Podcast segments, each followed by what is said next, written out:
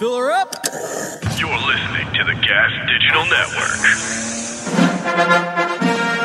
Whoa! Ladies and gentlemen, welcome to the first episode of Pod Awful on Gas Digital. We did it. Thank you so much to our new boss, Luis J. Gomez, our business partner. Luis J. Gomez for allowing me to be on this amazing podcast network. You know, I've been checking out everything on the network lately. I hope you guys are too. Visit Gas Digital and make sure you sign up because we're on there now. There's like 9,000 hours worth of content on there, something. It's insane. I've been going through it all you know, and checking out all these different comedians and their podcasts, these stand up comedians and their podcasts. And it's a lot of fun. It's very funny stuff and it's very cool. And I ran into somebody that I never expected to see on one of the podcasts, somebody who I know very personally was a guest on one of my brothers from Gas Digital's podcasts. And it's kind of a crazy thing. I'll tell you about it actually. Um, well, let me start by saying this. Back in 2017, I did an episode of my show called Stand Up Comedy is Dead. Now, I'm clapping for that now, but a lot of people, a lot of you guys had a big problem with me saying that back then. I had a lot of bad, negative feedback, a lot of mean comments to me because I said stand up comedy is dead, and I'm not sure it was ever that good to begin with. You know, I don't think you're ready for the conversation about George Carlin. I don't think you're ready for the one about Bill Hicks. I'm sorry. It's just, it's my personal opinion. Whatever you think is what you think. Okay? But I said that in 2017. 2018 rolls around, and I notice that my audience, at the very least, is starting to see through the cracks a little bit. 2019 comes about, Nanette gets released. You know, Amy Schumer has been disgraced. People are like, hang on a second. Maybe we ought to reevaluate this sort of thing. 2020 rolls around, and the god of China decides to create a virus to make sure these people can never fucking work again, which is pretty cool.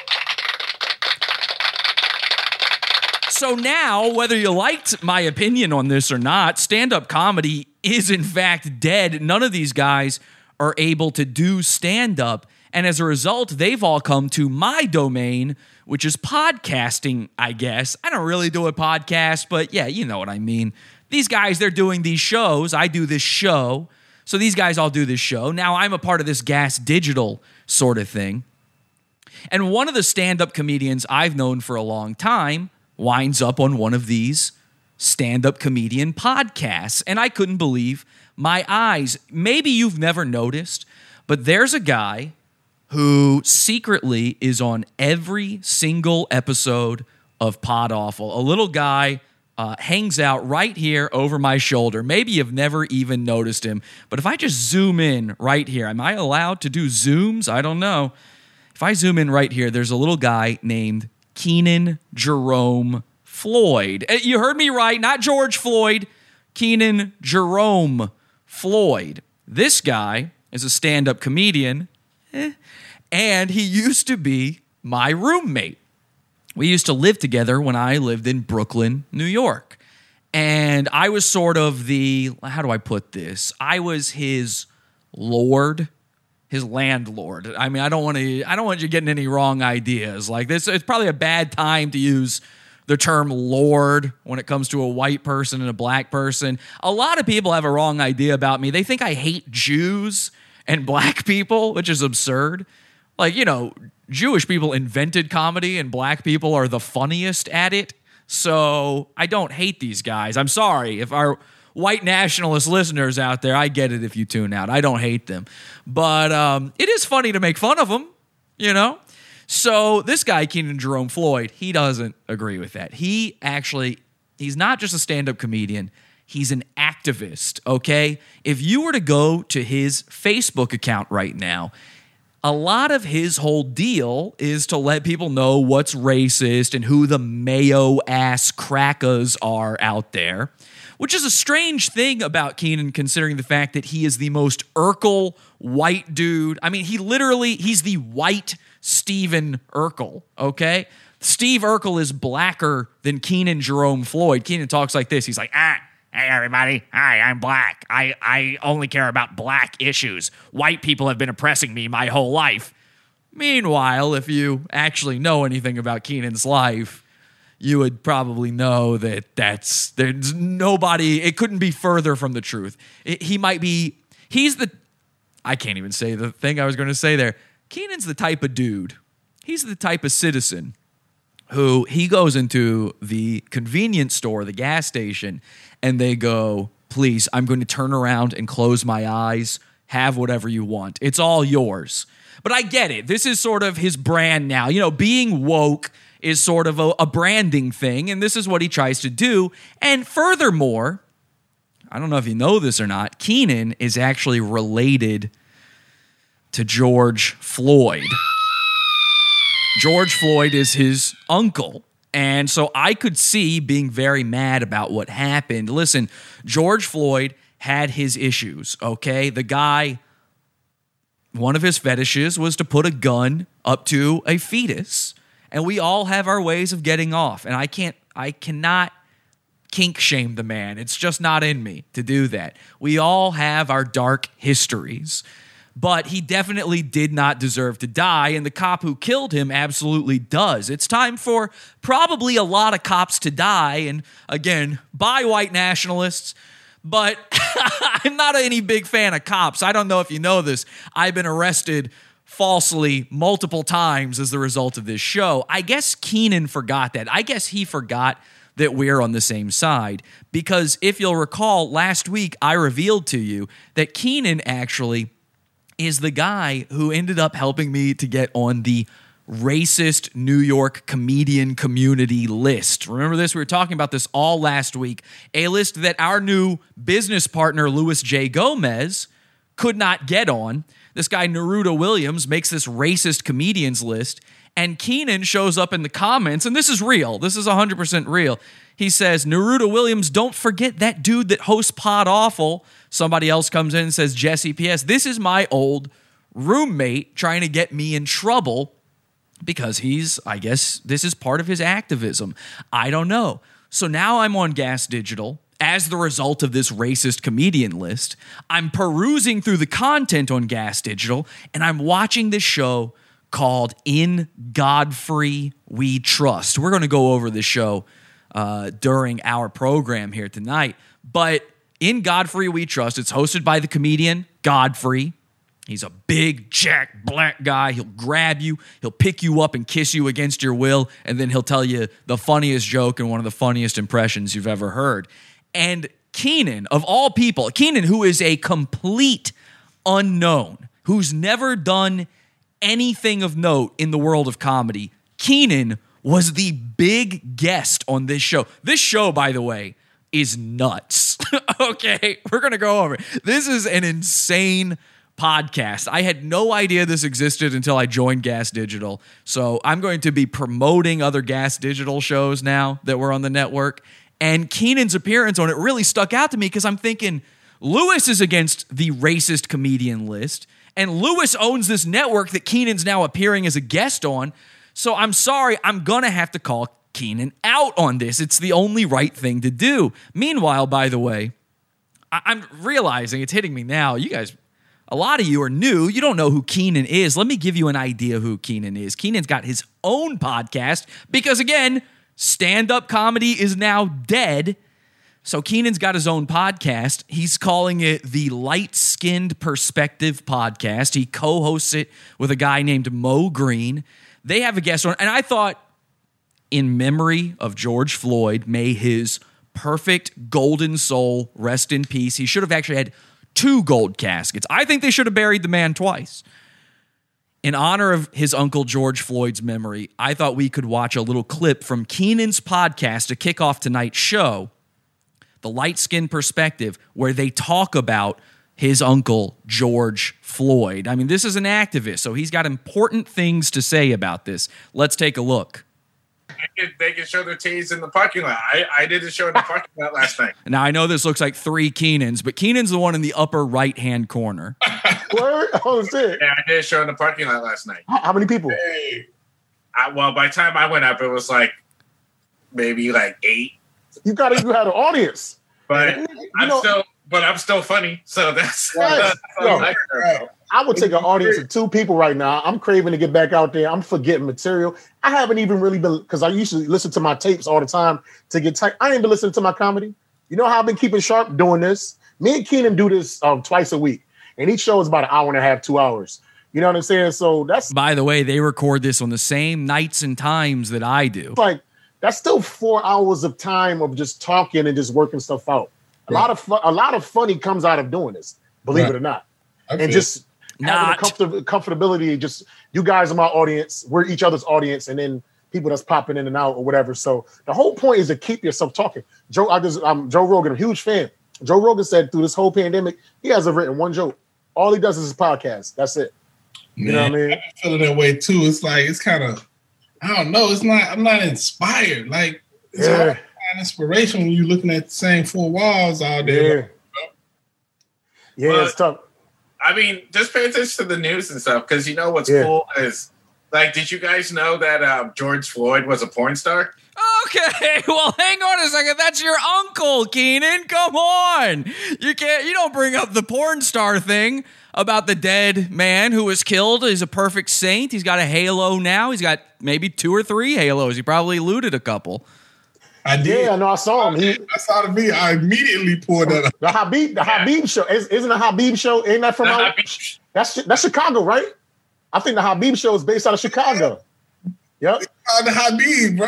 Yeah. Um, because it's, it's this one porn star that So now they're just talking about the porn site it comes from. These guys all know the George Floyd porn. This is the radical difference Kenan is making in the comedy world for the memory of his uncle, George Floyd. I can see now why I needed to get added to the racist comedy list. Listen, I think comedians have had it too good for too fucking long. Maybe now you'll listen to me. I tried to tell you in 2017, we've got comedians going wild. A lot of podcasts out there now like to make fun of comedians, okay? And most of them do it about the big guys. I do too, but I prefer the little guys. I prefer making fun of the ones that I have a personal connection to. So tonight on the show, we're going to reevaluate Kenan Jerome Floyd, and we're also going to get into a comedian we haven't talked about in a long time, a guy by the name of Dante. You'll remember him because he manages a fellow by the name of Ron Jeremy. Speaking of porn stars, this is going to be a good one, and We've also been accused of some crimes, so we're going to have to get into that as well. Let's go heckle the internet. This is Pod Awful. Pod Awful TV. Oh, y'all is doing it right. Pod Awful sucks, you faggot. Puss boy. Keep your day job. You scam artist, douchebag. You're the worst. Motherfucker.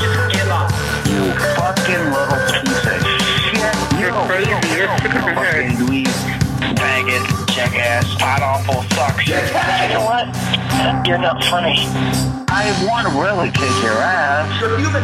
My mom doesn't like it when I mention Pod Awful anymore. Thank you. Thank you so much for joining us live. We're back on our main YouTube channel for once, which is very nice. Thank you so much.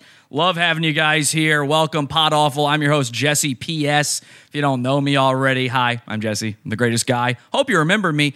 Anyway, uh, we are going to get into all these things the Gas Digital Show, more of Kenan's podcast. We've got Dante stuff, a whole lot of cool stuff for you. But before we get into the show, let's check in with the chat room, see what they're saying in there. We're live as we are every Sunday, Wednesday, Friday.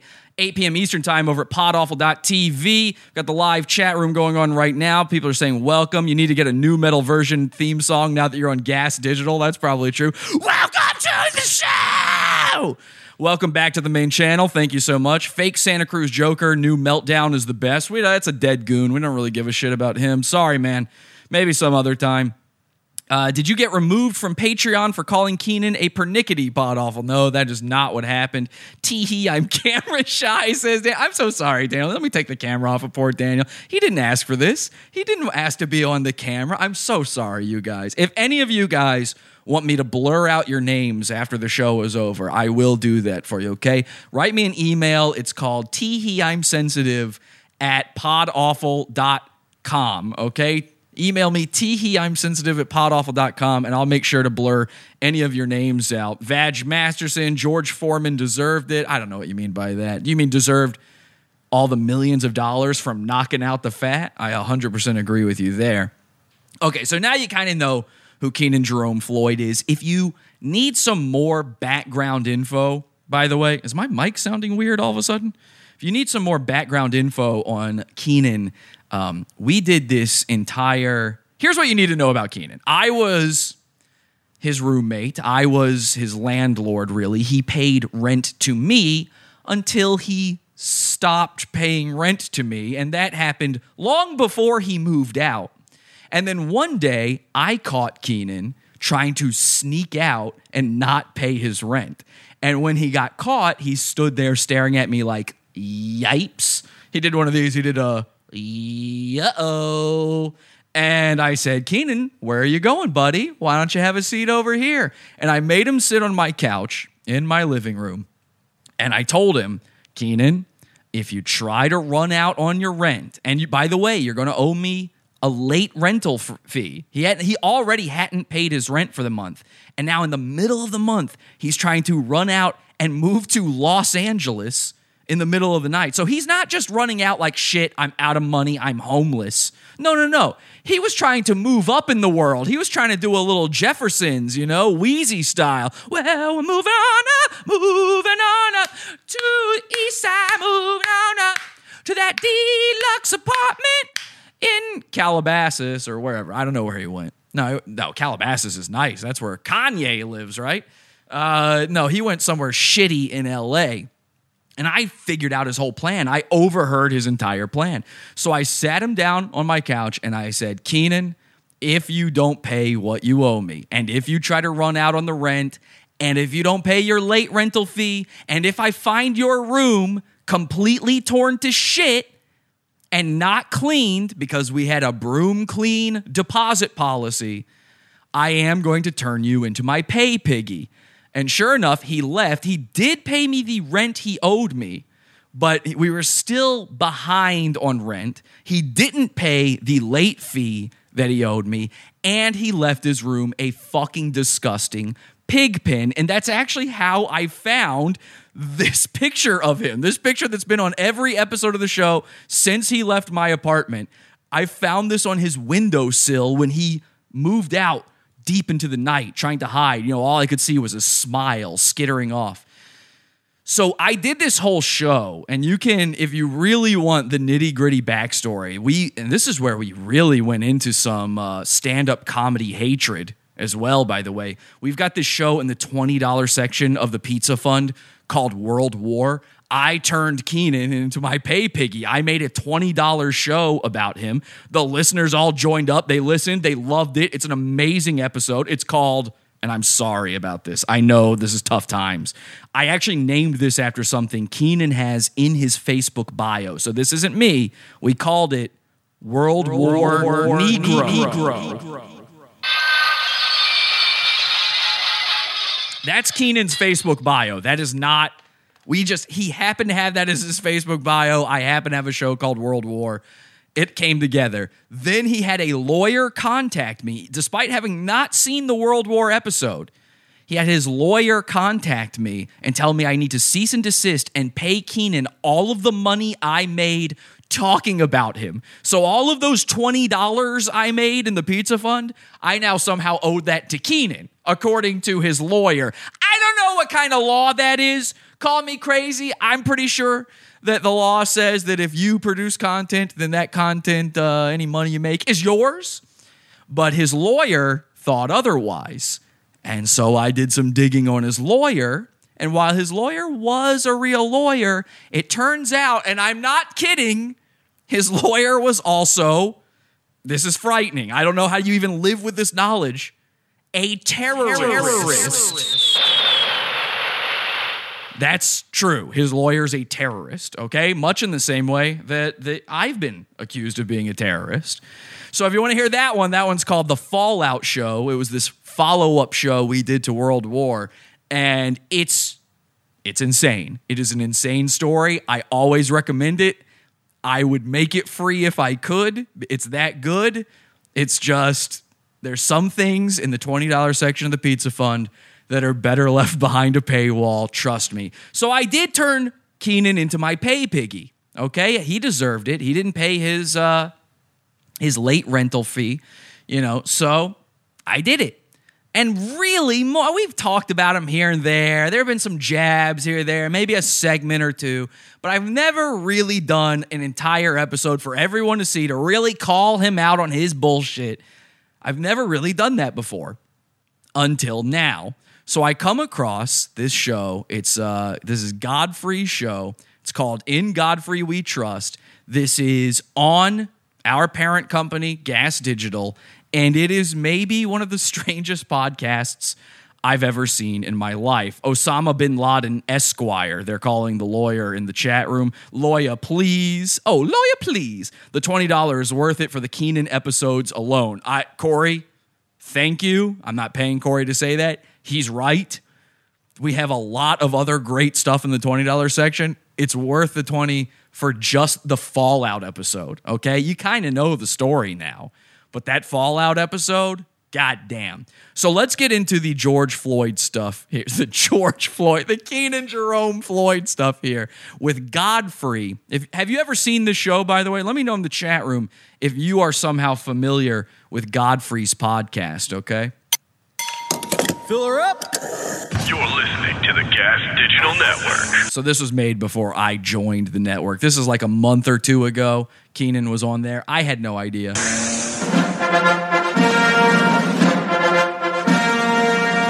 Ladies and gentlemen, Oh, people are like, what are you talking about? Where do I go get this content? It's not on Gas Digital. This is in our own personal thing called the Pizza Fund, podawful.pizza. I'm sorry, I wasn't trying to do a commercial. I'm just trying to let you know the story behind the Kenan Jerome Floyd stuff. You needed to know that stuff, trust me.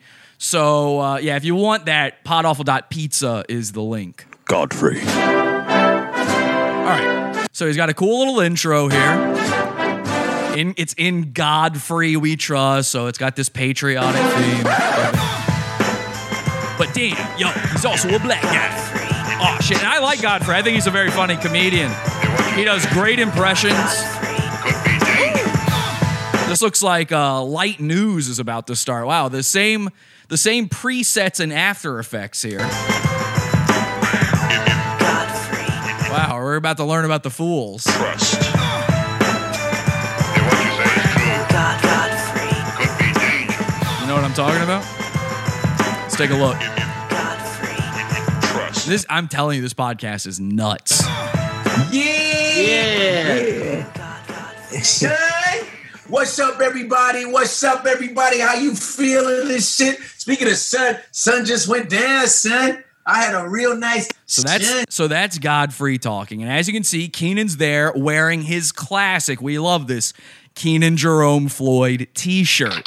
Every time he appears on anything, he's wearing a shirt with his own name on it, and on the back. And this is real. We saw this in the World War episode, and I, by the way, I've seen this in real life. I used to live with this man. On the back of his T-shirt is a link to his Instagram, a link to his Facebook, his Twitter. I'm not kidding. He has links on his shirt. Have you ever seen such? It's got icons. Like you can click his shirt, and I guess it takes your brain to the uh, retarded wasteland that is his social media. And I know I'm wearing my own merch right now, but I sell my merch. You can go buy this Santa Cruz Joker t-shirt at podawful.shop. The Kenan Jerome Floyd t-shirt is not for sale anywhere and never has been. He just had it printed for himself, which is goon behavior. A lot of our goons do this. Ching Chang Chong did this as well. He loves getting his own t-shirts printed up just for him. So here's the show. Let's take a, a close look at this show. We've got Godfrey, the comedian, talking. And then, most importantly of all, and this is one of the strangest parts for me about all of this, is Godfrey has a lot of co-hosts, okay? A strange number of co-hosts. So we've got Godfrey, then we've got um this uh I guess this is DJ Khaled. Obviously his sidekick is Ryan Katsu Rivera. There's Kenan and then there's that painting of uh, Mother Mary of Jesus if she were an alien and she was having sex with a chimpanzee. That's actually one of his co-hosts. Do you know that painting I'm talking about where like humans came from an alien having sex with a chimp?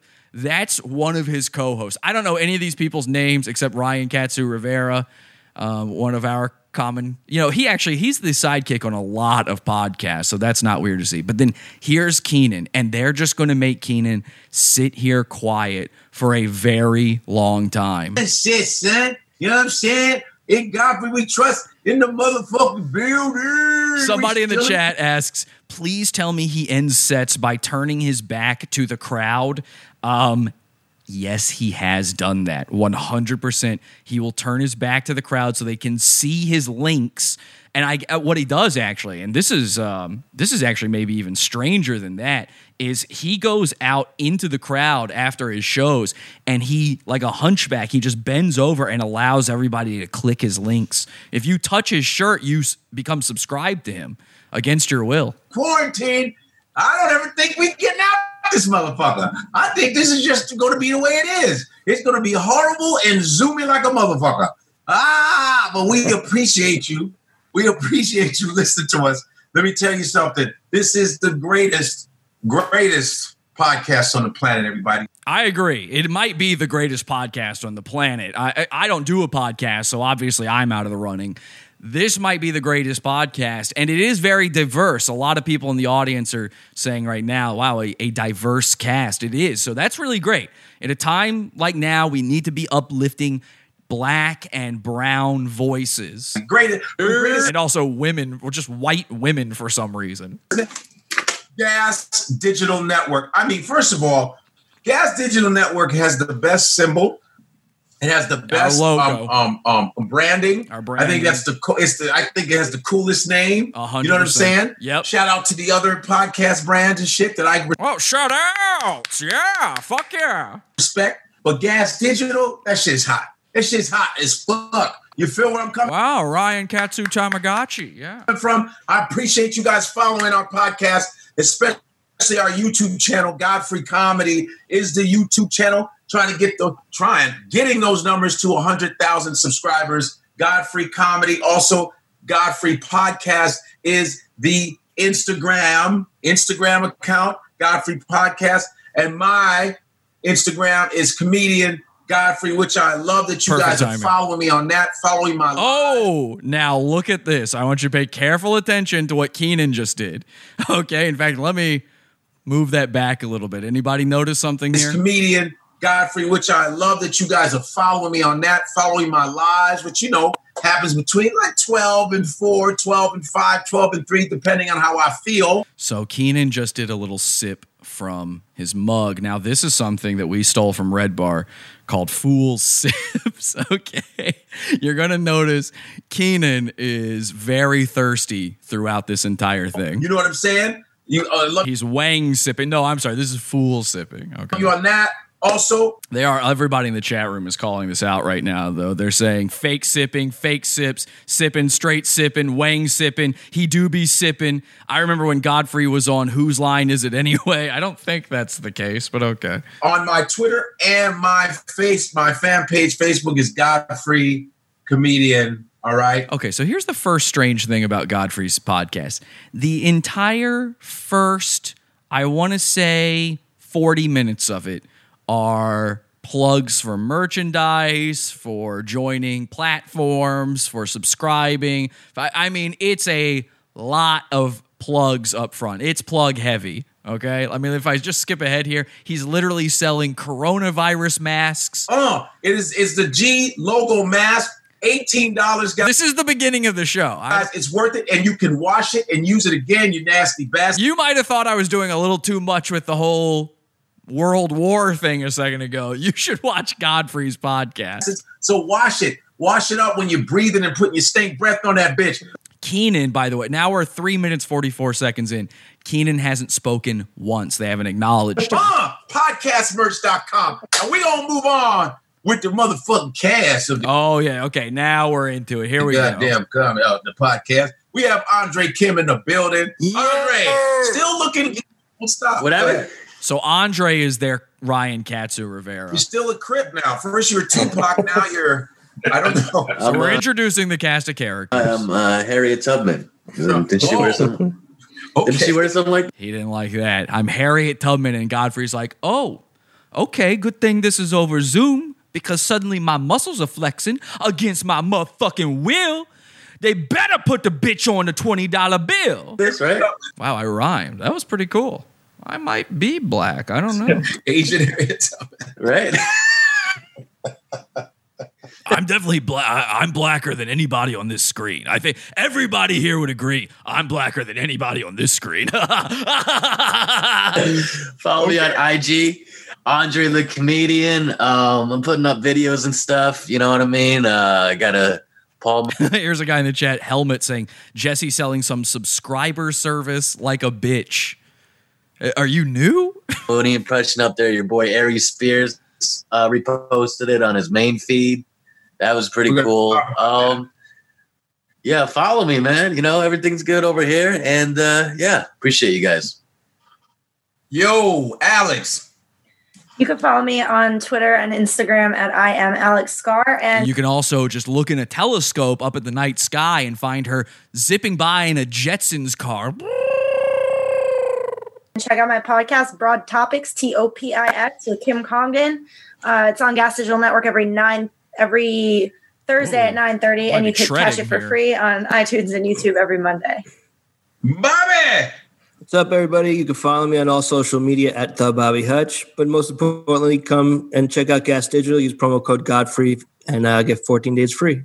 14 days. Don't use free. his promo code. Use my promo code awful. Okay. If you use promo code awful, you'll get actually 15 days free. If that doesn't work, it is a new code. So just tweet at Luis J. Gomez.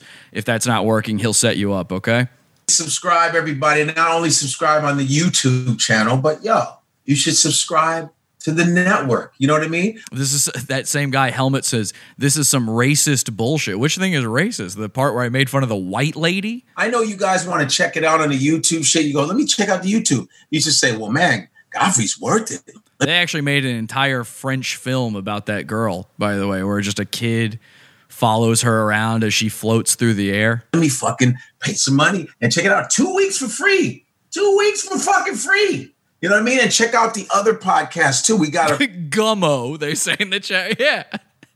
Yeah, Gummo. A variety of different podcasts from legions of skanks to um So we haven't even finished introducing everybody, and we're right back into the plugs. no apologies No need No I for always need get for apologies. Apologies. No need for apologies. My boy Derek Gaines and Monroe Martin fucking killing the game. We got all kinds of. We, Yeah, I am a black supremacist, by the way. I, I love w- watching this stuff by black comedians. I'm a black supremacist. I think they're the best at comedy. So fucking suck my dick. What are you going to do about that? Put that one in. Actually, here's what I want you to do I want you to go find a black man outside somewhere and ask him if it would be okay for you to kiss his feet. I want you to go out right now, give him $10, say, Would you mind if I kiss your foot? And if he doesn't respond, silence is consent. He means yes. So do it. Just get down and do we it. We got movie podcasts. We got just crazy ass podcasts. It's just a variety of different shit. And it's just one thing I love about this network is that, man, listen, man, we say what the fuck we want. Hell and we're yeah. here to have fun. Free speech. We're here to have fun. We're here to just, you know, we just like to leave everything on the table, man, because that's, I think that's where you get to the to the core of, of being a human being is when you tell when you talk real. You talk real, you can still leave this place laughing and respecting each other, right? So if you talk about fingering someone in the ass, guess what? That's everybody. Everybody fingers somebody in the ass. Uh, I, you know what? Maybe I'm missing out on a cultural touchstone. I don't. I can't recall a time I've ever popped a Louis. right? I don't know why we all got to turn into Eddie Murphy when we talk about fingering someone in the ass. You motherfuckers crazy. Anyway, yes, and guess guess what? It's always good when we have a guest on Here we go. Finally, the guest segment. Okay, so we're going to introduce our good friend Kenan Jerome Floyd, nephew of George Floyd. the podcast. You know, this man right here. He, I, I have been writing with this man. I can consider this man my writing partner. Whoa! It's, it's good when you say you have a writing partner. you know? A writing partner, writing associate. Congratulations, Kenan, making big moves in the world, stepping up. That's big.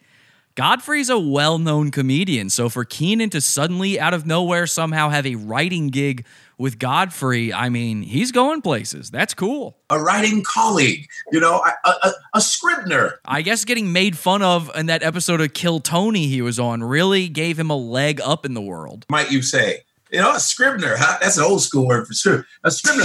Yo, he's a funny comedian, a fantastic writer. I must, tell, I, I must say. I would call him Afro Future. He's also um, So Godfrey just looked down. And I don't know if you noticed this. This is very, very subtle. He did a good job of hiding it. He checked his notes, which is bad if you're a guy's friend. Like, I've had moments like this too, where I've invited a guy that I'm sort of friends with on the show, and then I'm going to introduce him, and I just completely fucking blank on who they are, what his last name is, what he does, why I brought him on. That's happened to me. So, Godfrey, he goes, I barely know this Kenan Jerome Floyd. I better write down some information about him. So, what does he do? Okay, so he's a writer uh, because I've been writing with him. So, I know he's a writer. That's number one. Now, he's a comedian, I think. I've heard he's a comedian. People have told me he's a comedian. I've never seen him do comedy because if I had, obviously I would not be writing with him, but apparently he's a comedian. Let me write that one down. Okay, now let me just check and make sure I spelled that right. C O M E D I A E A E N N E. Okay, perfect. So he's a comedian. And then what else is he? Now, he checks his notes to see what the third thing is because you want there to be three things. Everybody's got to be a multi hyphenate. You know, I've fallen prey to this stupid thing too. You got to list the things you are. I'm an actor, a writer, secrets kept, an author. So I've done a lot of things. I got to let you know about it. I'm a multi hyphenate, I'm a triple threat. Rule of threes, you got to have a third thing. He looks down at the notes. He goes, What's the other thing that Kenan is? And he can't remember. He, ha- he barely even remembered Kenan's name. And this is the third thing that Kenan is. Now, I lived with Kenan for two and a half years. I had I'm learning things about this man. I had no clue. Listen to this. Is a, writer of Afro Afrofuturism, which I uh, also love. That's really what caught my eye too. When writing fiction, um, science fiction for African Americans and shit. Excuse me? He's a writer of Afrofuturism. Now, what has he written in the style of Afrofuturism?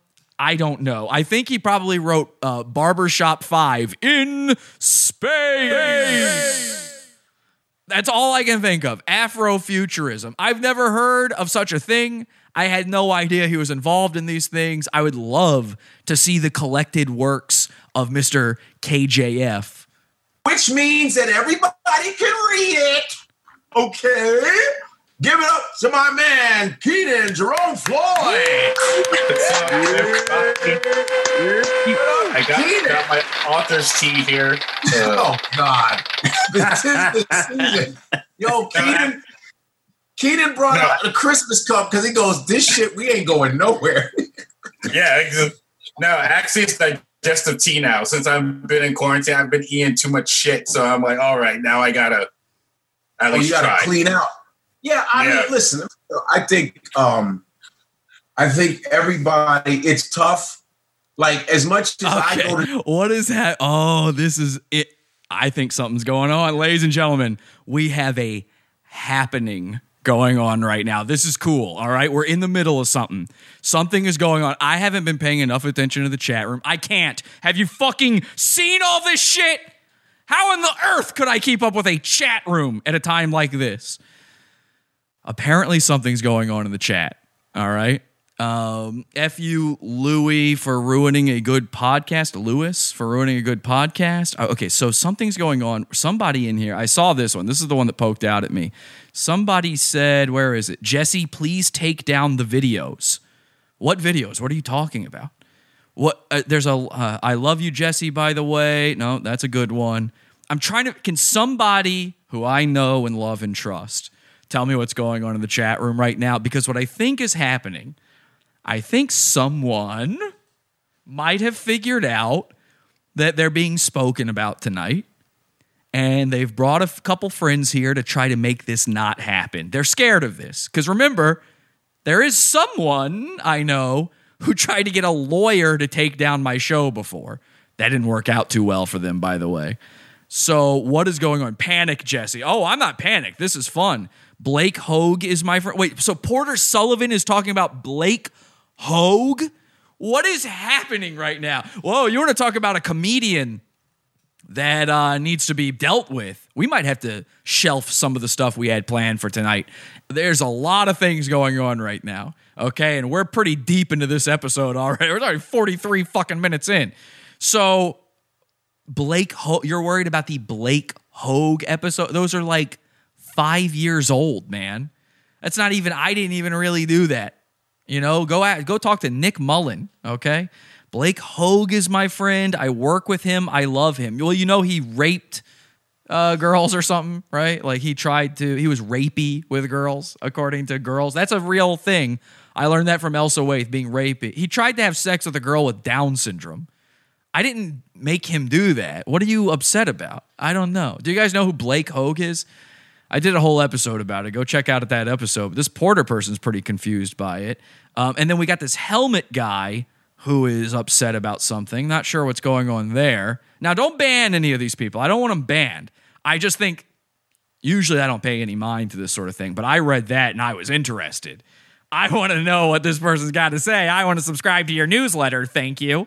Somebody also said that my black voice, my impression of Godfrey was pretty racist. I was literally doing the impression he was doing right before. I wasn't even doing an impression of Godfrey. I was doing a bad impression of Eddie Murphy. You might have autism. So welcome to the club. Guys, offer him fellowship, okay? You're welcome here. You're one of us. You'll like it. You'll figure it out eventually. All right. Am I allowed to clap? I don't know. Uh, I don't know how this works anymore. How does podcasting work? Gas Digital is not funny. Really? Well, that is where you and I differ, sir.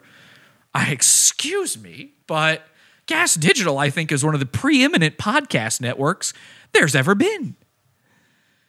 Welcome, new Autis AU Gold. One of us, one of us. Google gobble, Google gobble. One of us, one of us. Google gobble, Google gobble.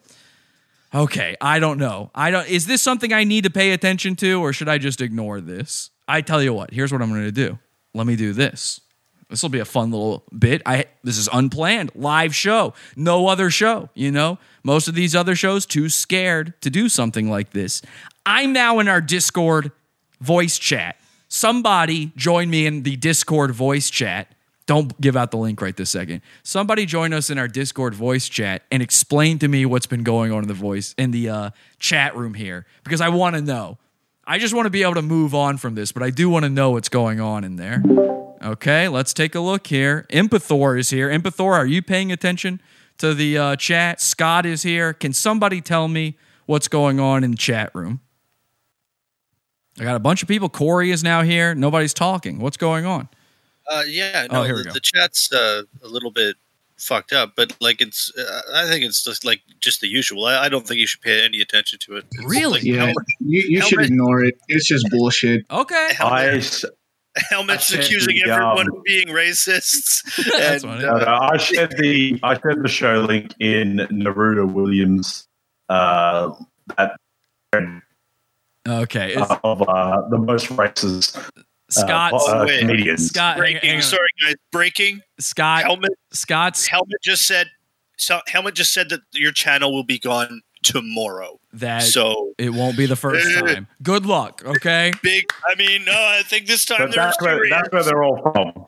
That's where they're all from. Do you realize? Do you realize my channel is already gone? So what Scott was saying, Scott, you were cutting out. What Scott was saying is he shared the link for the show on the racist comedian list. He shared it in their comments. So that's probably who some of these people are popping in here. Which, by the way, you're all welcome here. Hi, hello. I love you. I, I started the show by saying I love black and Jewish people. So you're all welcome here. Maybe I and I, I might don't. I Corey doesn't apparently. I might be racist. I don't know. Frankly, I don't care. So just trying to do a funny show here. I hope you'll enjoy it. All right, give me a chance here. But uh, helmet, do you like? He doesn't know this because he's new or he's just trolling or whatever. But I'm already terminate this channel that you're watching right now is currently terminated on YouTube. Okay? I can't explain that to you any better than that, but I have an email that says my channel is terminated already. So go for it, man. I don't know. Just do it. I who cares? I, I'll ba- I'll upload everything to the backup channel, and when you take that one down, I'll upload everything to that one, and so on and so forth, just like I already do with the Facebook page and everything else. It's really it's no big deal. Welcome to the internet. Everything's vapor. Nothing matters. Go fuck yourself. But Been doing been doing the shit for like ten fucking years. longer over 10 and a half years now been there done that man i'll have like a moment of oh boy that chaps my hide and then it'll just keep trucking man we'll just figure it out or we'll get them to overturn it which we did the last time my channel was terminated so good luck i you know uh, I, here's what i would suggest you do try to have some fun. Come on, hang out. Are you enjoying this? I mean, there's got to be a part of you that is, or you would have left already. You would have just reported and left. That's what somebody who's actually disliking what they're watching would do. Alternatively, maybe they would just keep trying to troll to get this very reaction to happen. And maybe I've just fallen for the troll. And what am I going to do? The whole show's derailed. There's just one problem. This show can be fucking 12 hours long. Who cares? The last one was like three hours. Wouldn't be the first time or the last. Our Friday show was five and a half hours long. There, I got no time limits here, okay? So I got as long as you do, buddy. Let's keep this thing rolling. Thank you for telling me here that uh, what's going on. I just couldn't keep up with it. I saw so many different people saying so many seemingly related but different kinds of things in there. I just wanted to make sure that uh, I mean that one particularly about the Blake Hogue thing seems so out of place that I didn't really know how to respond to that. But Yeah, they're just being faggots. Ignore them. Well, I don't think I don't want to use the F slur. You know, I'm against these types of words. Um, we can do better than that. You know, elegant. That's a fun word. They're uh, they're being sassy. Who cares? It doesn't matter. All right, thank you for joining me in here. I'm gonna go. Let's keep watching the show here. This is in Godfrey We Trust, and let's take a look. I don't. I forgot where we left off, so let's see. to the gym and people will say, Man, you're always in the gym. Man, I'm gonna keep it real as fuck. I have been horrible at exercise. Wait, how did we get to this gym talk? Hang on a second. Body, it's tough. Like as much as I go to the gym and people will say, Man, you're always in the gym. Man, I'm gonna keep it real as fuck. I have been horrible at exercise. Do you know why I've been horrible at exercise? I hate working out. I have no idea how we got. So we introduced Kenan, and we're just immediately on to Godfrey talking about something else. So Kenan's just going to sit there, I guess. I don't know. at home in an apartment. It sucks so much ass. I don't. I, I just hate it. It psycho. I just psychologically it bothers me. I just I hate it. I, I'm I'm a gym person. I need to go and be around the gym. I need to be where the machines and there's that that rubber smell of our dumb rubber shit on the ground, and I have to have that gym feel in the house when there's cookies and potato chips and shit. I'm doing a push up. I go to the cookie and go, man, that was tough. Let me get this cookie so I can. Get, I mean, literally. You know what I mean? You're watching TV. Mm. Then, if you're doing something, you smash your dumb foot into a, a, a dresser. And you're pissed. You know, it- It's just I don't know. It's just who's working out at home. He almost said it. Did you notice what he almost said just then? He almost said, It's weird. He was so close to saying it. Are you how Kenan? Are you working out at home? I'm trying, but I'm sleeping in too much. Like that's Oh yeah, Kenan's. Tr- I have never seen Kenan work out. Again, I lived with him two and a half years. The man never worked out. the thing. Like I, it's it's the motivation of actually getting up and doing something. Because like I work from home too, Whoa! What and it's there? like if, if nothing's going on at work, I'm taking naps. Like that's And it, hmm. isn't it fun? That's and it. That's the truth. And we wonder why when we see like people that live out on the street, oh, they just sitting around, go get a job. Motherfucker, we're kind of inside bums, yo. Think about it. Think how unmotivated we are right now. Think about how unmotivated we are. Like it's no different. Like when you are almost forced to live a certain life. You know what I mean? But all you got to do, I think the trick is the reason why I've been doing stairs, which I know this shit's gonna work. I just started doing the, the like I pretend like the army. See, I miss it. Okay, see, uh, here's the thing. I don't have any time codes here or anything like that. I don't bother with that sort of stuff because then I then you sit there. If you have time codes, you sit there and you have a guy going, uh, okay, one nine one one forty eight six seven one eh, there. Okay, there it is. You had that. So I just kind of like to wing it. Did I miss the part where Kenan shows that he's drinking the tea? Like, not just sipping it, he specifically brings up the cup and goes, Look, Godfrey, I'm drinking tea. There is a part in this video where he does it. I thought it was here at the beginning. Anyway, just put a fucking some pounds on your back and walk. you know what I mean? I've been Mhm. climbing my stairway. You know, thank God it's a high rise. I've been climbing my stairway, 27 flights. Oh, there, oh, there he goes again.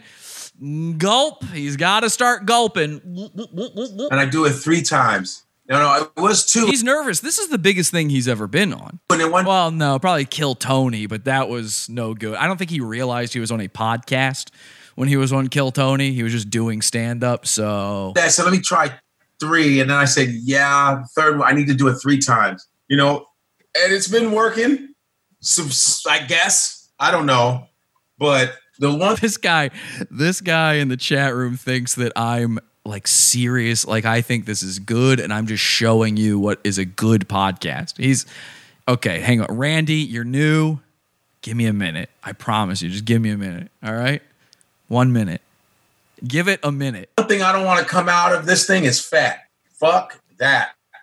Yeah. If you come out this bitch fat, man, whew, if uh, uh, Alex comes out of this shit fat, we know we ain't shit. If, if Alex comes out Kenan's trying so hard to butt in. He's going, "Ooh, ooh, ooh." out of this bitch fat, if Andre comes out of this shit fat, God That'd damn. be great. I could use. I could put some pounds on. You know what I mean?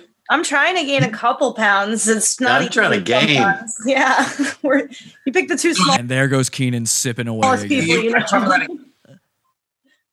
Look at that. He tries to talk, and everybody's like, uh. They all just shut down for a second. We're, you picked the two smallest people, you know. I find it interesting how it's hard for some people to gain weight, but it's like really easy for some of us, like myself. Great addition, Kenan. Thank you so much for butting in with that. We really, I don't know where the podcast would have gone without you.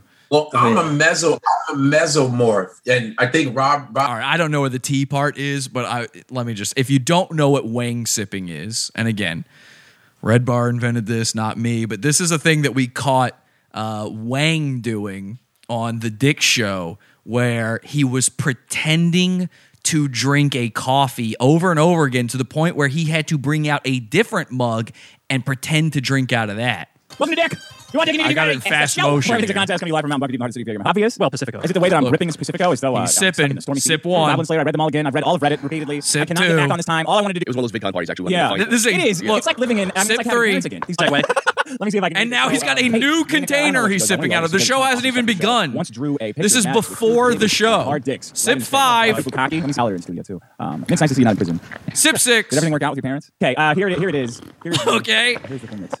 It's Wang loves the whole one that's sipping. So we call that Wang sipping. I don't know. Other shows, they call it other stuff. We call that Wang sipping. I had no idea Kenan was one of these people where he's got to sip away over and over again. The thing I was trying to find for you there is Kenan at one point, he actually brings up his mug and he shows it to Godfrey and he goes, By the way, Godfrey, look, I'm drinking tea. And Godfrey's like, Cool, Kenan. Oh, yeah. Good job, buddy. It's like when a retarded kid brings you his crayon drawing. He's like, I do dog. And it's just a black line across the page, just a single black line. And he pressed the crayon into the surface of the paper so hard it just broke off chunks as he went. You know, those little tiny dust chunks as he went. He's like, I do a dog. And you're like, sweet, man. Well, we were in the middle of talking about, you know, stuff. So, and he's like, but look. Bobby is a mesomorph, and I think so. Now Godfrey's talking about their body types. Now here's where the show gets really nuts. Let me find the. So they go to another commercial. Okay, this is another commercial, and watch the. Se- I've never seen a segment like this in the history of podcasting. Check out the segment they do after this commercial. Common use. By the way, the entire I've just skipped about 15, 14 or 15 minutes of the podcast, and Kenan doesn't speak in any of that. All right, he's completely quiet. The code Godfrey for 20% off, man. Let's get rid of that swamp ass. All right, let's get back here. to the show.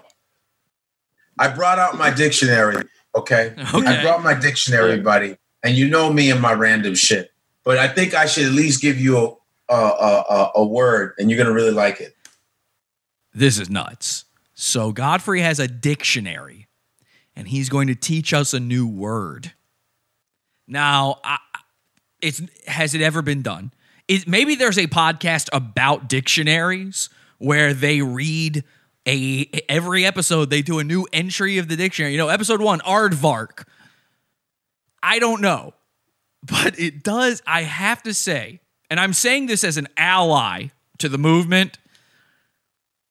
When it's a black comedian talking to another black comedian and an Asian guy and a lady and a guy of unknown origin, you know, of Aladdin's like cousin, maybe. I don't know what's going on there. Maybe North Africa or something. I can't tell. It does kind of feel like they're just now figuring out words. I I really don't like to look at it that way. Maybe the man just loves vocabulary. Maybe he just has a real excitement for words. But I can and this is my own racial biases. I can't help but feel like he's just he's like, "Damn, I never even looked into a dictionary before." How'd you like that impression? Are you all ready? You ready for this word? And everybody's going to dig this word. And people, I want to tell you all, I thank you guys for complimenting me on bringing out the dictionary because everybody's asking me, what is that dictionary you're using? I want to get a dictionary. Aha! Here we go. what? What? But and then he doesn't even tell you the dictionary. What is that dictionary you're using, by the way? And ha ha. Anyway, let me read you a word. Now, this says here that this is an N word. No, no, Godfrey, that's noun. That's a noun. Ready? Franz or Frederick Anton Mesmer. Okay, it's a proper noun. I didn't even know dictionaries had this. Maybe I am learning something. Watch this. Austrian physician who sought to treat disease through animal magnetism, an early therapeutic application of hypnotism. Now, you might have thought there'd be some sort of comedic spin to this. Maybe he's going somewhere with this. Maybe there's definitely. Oh, that looks bad. You know what? Let's just. Maybe he's going somewhere with this. Maybe there's like uh this is like a, an Adam Carolla bit, you know, and they're gonna Bald Brian's gonna start playing the sound effects and they're gonna turn it into a game show and uh it'll be fun. Nope. No, no, no, no. The entire segment is learning a new word. So, I mean, again, maybe on the Sesame Street podcast, you know, I could see Oscar the Grouch coming out of the can and going, Today's word, kids, is. I had no idea that my friends here at Gas Digital were doing this. Fred- Frederick Anton Mesmer. Where, what word comes from that? Mesmerized. Kenan didn't know it, by the way. Let's point out that Kenan did not know that. Mesmerized. He couldn't figure it out. So Is, isn't that the shit? See, here's it. I get and guess what's so It- it- that's it. That's the segment. Isn't that the shit? He just thinks it's crazy that the word mesmerize came from a man's name. So great about this book? It has the world history. When the members of an audience sit mesmerized by a speaker, their reactions do not take the form of dancing, sleeping, or falling into convulsion. But if Franz Anton Mesmer were addressing the audience, such behavior could be expected. Mesmer, a visionary 18th century physician, believed cures could be effected by having patients do things such as sit with their feet in a fountain of magnetized water while holding cables attached to magnetized trees. He probably shocked the fuck out of them. Well, Mesmer. I just looked up what mag what animal magnetism means, and I don't know if they if they mean magnetized like with literal magnets, because animal Ye- magnetism. I mean, we are literally in real time watching people just figure out definitions. That's the entire thing. And they do this every episode, apparently. magnetism. He's doing real like magnet shit. Yeah, hmm. well, it, it says here that a- an animal mag. Luis, listen, we're business partners, okay? Can I I don't want to be mean. Can we have a talk with Godfrey about this? That it's I I think he's smarter than this. I just I truly think he is smarter than this. There's something very odd about this. I can't imagine his audience is actually sitting there going, "Thank God this is happening." I never would have known about dictionaries. Magnetism, also known as mesmerism, was the name given by German doctor Franz Mesmer. Um, Yes. What he believed to be an invisible. And again, Kenan dead silent during this. All he can do is sip. invisible I natural might have to start force sipping. possessed by all living things, including humans, animals, and vegetables. Wow. See, Mesmer then came to believe that magnetic powers resided in himself, and during highly fashionable curative sessions in Paris, he caused his patients to have reactions ranging from sleeping or dancing to convulsions. These reactions In the chat, they say, How to be a guest on a podcast. Stay totally silent at all times. We are 20 minutes in. Kenan so far has maybe said three sentences. actions were actually brought about by hypnotic powers that Mesmer was unaware he possessed. One of his pupils, named Passiger, then used the term mesmerism, first recorded Passiger, please. in English in 1802 for Mesmer's practices. The related word mesmerize, first recorded in English in 1825, having shed its reference to the hypnotic doctor, lives on the sen- sense to enthrall. That shit is dope. I'm sorry, guys, but that shit is hot. I agree. Hey, listen, I love reading the dictionary. I'm right there with him. I just, I would, to me, it would be like if I started reading to you the font book on my computer, which one day I may do. We may have a font chat where I just sit here and I tell you all the fonts I have. You know, I just downloaded some animated fonts yesterday. It cost me a pretty penny too. $45. Okay. I paid for some animated fonts. We, we're talking, which ones did I get? Hooky. I got Hooky. I got something called Space. Some. This is what I'm talking about. Did you see how your brain just glazed over? You don't want to hear this shit. You might like words. You don't want to hear it on a comedy podcast. Kiss my ass. That shit is hot. All right. Huh? You like that? Let's see if we get No. into some Kenan. What is uh? Can can I get a request for a word? They keep the word section going. Thi- I'm telling you, this is a strange podcast, man. Yes. What's Can I get a word request? What about mesomorph? Here's um, Okay, So they're going back to the mesomorph. They're going to do this multiple times throughout this episode. They bring up this mesomorph thing. So Kenan, if you don't know, Kenan, his big thing is that he's a former Jehovah's Witness. He was kicked out of the Jehovah's Witnesses. He used to live in the Dominican Republic. Now, I'm not going to lie to you. I'm not going to show it to you either. I'm not going to lie to you. They're pretty enthralled with Kenan's story about being a Jehovah's Witness. And he actually gets off some funny tales and they're laughing and having a good time. Me personally, I'm not laughing while I watch it, but part of that is because every time Kenan goes on any show ever, he ends up talking about being a Jehovah's Witness. I, he might have even done it when he was on my show. I don't remember. He was on one episode of Pod Awful, and I think I specifically did not want to talk about that. But that's what this whole episode becomes about. So they start talking about who started um, the Jehovah's Witnesses. They start pulling up pictures. thousands of members that they could just make shit up. Oh hell yeah! Look at this motherfucker here. Wow. Like he beat people too. Oh yeah. So this is the guy that started the Jehovah's Witnesses, and every time they bring somebody up, it's just an old white guy. So they're like, "Damn, he be looking like he owns slaves." And it's like, well, you could just look that up. He might not have. What if he was like the guy who didn't? You know, I don't know. By the way, I'm not going to bother looking it up because I'm not going to be the one making those jokes. But then it gets particularly strange. They start talking about, you know, you can't think about Jehovah's Witnesses, and this is another thing that happens every single time they talk about uh, Kenan being a Jehovah's Witness, you start thinking about the other weird religions, the American religions like Mormonism, Scientology, all that kind of stuff, Seventh day Adventists, and all that. They all end up getting brought up. So they start asking, Godfrey doesn't know who invented Mormonism, okay? And he starts asking about that as if Kenan's going to know. He thinks it's all the same thing. It's like the way a black guy will be like, uh, Oh, so you from Japan. Now, where exactly did the idea of fortune cookies come from? And the Japanese guy will be like, I don't know. I'm from Japan. And he's like, Yeah, but it's the same. You know, he it's the same thing for him. He's like, Sure, Jehovah's Witnesses, Mormons, whatever. Tell me about the plates. Yeah. That's so crazy, man.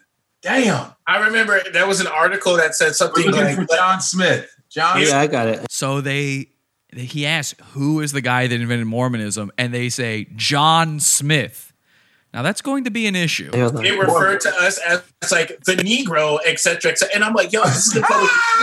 oh my God. So so again, they're doing that thing where it's like, oh my God, look at this motherfucker. It looked like he owned slaves. And it's like, well, yeah, probably. But of course, they're looking at John Smith. There's just one problem. The guy who invented Mormonism is, of course, Joseph Smith. So watch what they do to John Smith, a guy who, I don't know, he fucked Pocahontas or something. Oh my God. Which, by the way, if you fuck Pocahontas, t- like this is how you you cannot call a guy who fucks Pocahontas racist. And I know the woke folk are going to have a problem with that, but hear me out. Think about this: you're a white dude. It's I don't know 1400 and dickety two, and you've never seen a Native American before. You didn't know they existed. So this is not just a different race, it's a brand new race. I'm sorry, but if a guy in the KKK takes his hood off, goes to the bar one night, and meets, I don't know, a green lady, and the green lady is like, and he's like, yeah, all right, I'll fuck you. Then he's not a racist. He's not really a racist. That's a brand new race. And Pocahontas is the same as a green person talking gibberish, as far as I'm concerned. You can't be a racist if you would, you know, mingle amongst a totally new type of person. It's just a crazy idea. I'm so tired of the the oh, you've got a black friend. Well, yeah, if I have a black friend, I'm not a racist. Okay? You know why? Because if I was a racist, I would have no black friends. Oh, you married to a black woman, you think you're not racist. I'll do you one better. I'm married to a green woman from uh, from planet Micmac. Oh wait, that is I think that's the actual name of an Indian tribe. Never mind. You think he had black friends? From Murgatroyd. Okay, heavens to Murgatroyd. Sassy. Came in on the ship. He came in on a ship, they said. By the way, that's racist. That's you're saying he's fresh off the boat. We used to be fresh off the boat. Okay, so watch what you say. Hell yeah. Oh my God. Hell, now you think that motherfucker? So again, this is not the guy they meant to look up. They're looking for Joseph Smith and they're losing it over John. Wait, is that him? Put, that put him? in John Yeah. Smith. Put in John Smith. Uh, I think that was the Pocahontas guy. He goes, I think that was the Pocahontas guy. That's what I said. So Kenan's at least as fucking stupid as I am, and I've got Down syndrome. But John Smith was like, they have real pictures of the guy. They Yeah. do. Let me see. John, John Smith, uh, Mormon. Man, that's a different John Smith. He says, put in John Smith Mormon. Good luck. oh, I did not mean to. Sorry. Happy to be here. But to roast his ass. oh, my Okay, here we go. Hold on. Here we go. Let's talk about Jesus, matey. Oh, white man. Oh, oh, oh, Joseph Smith. And they go, oh, Joseph Smith. Let me guess. Does this motherfucker look like he owned slaves? Yeah, this Look at that motherfucker. Ugh. Ugh, they say. So this is, I mean, imagine this. Imagine I, w- I had a guest on the show and he was telling me about Frederick Douglass. And I was like, damn, Frederick Douglass. Let's look that motherfucker up. Ah, I'm about to. fuck what you. Hang on That's a second. I'm about to type in Frederick Douglass. All right. Now, hang on a second. Frederick Douglass. And you say he did what now? He was invited to the White House despite being a black man? Now, let me take a look at this. This is Frederick Douglass. You talking about Black Einstein here? Ugh, yuck, gross. he ugly. What's wrong with his skin, bro? Oh, his hair. Why is it white? Why is his hair bushy like a broom? Gross. That's what they're doing, right? Like shoe on the other foot. This is what they're doing. it's an insane thing to do. John Smith, gross. Oh, look, he be wearing a Shakespeare collar and shit. I mean, the the Book of Mormon uh, on Broadway was is so good, and it does such a great job of like Bird is amazing. So how good. Yeah, I insane great. that religion is, and like Oh yeah, thank you so much for clearing that up. Okay, so let's get to a Kenan part here. I know I've been keeping you guys with all this Godfrey stuff, but I had to show you this podcast. It is fucking insane.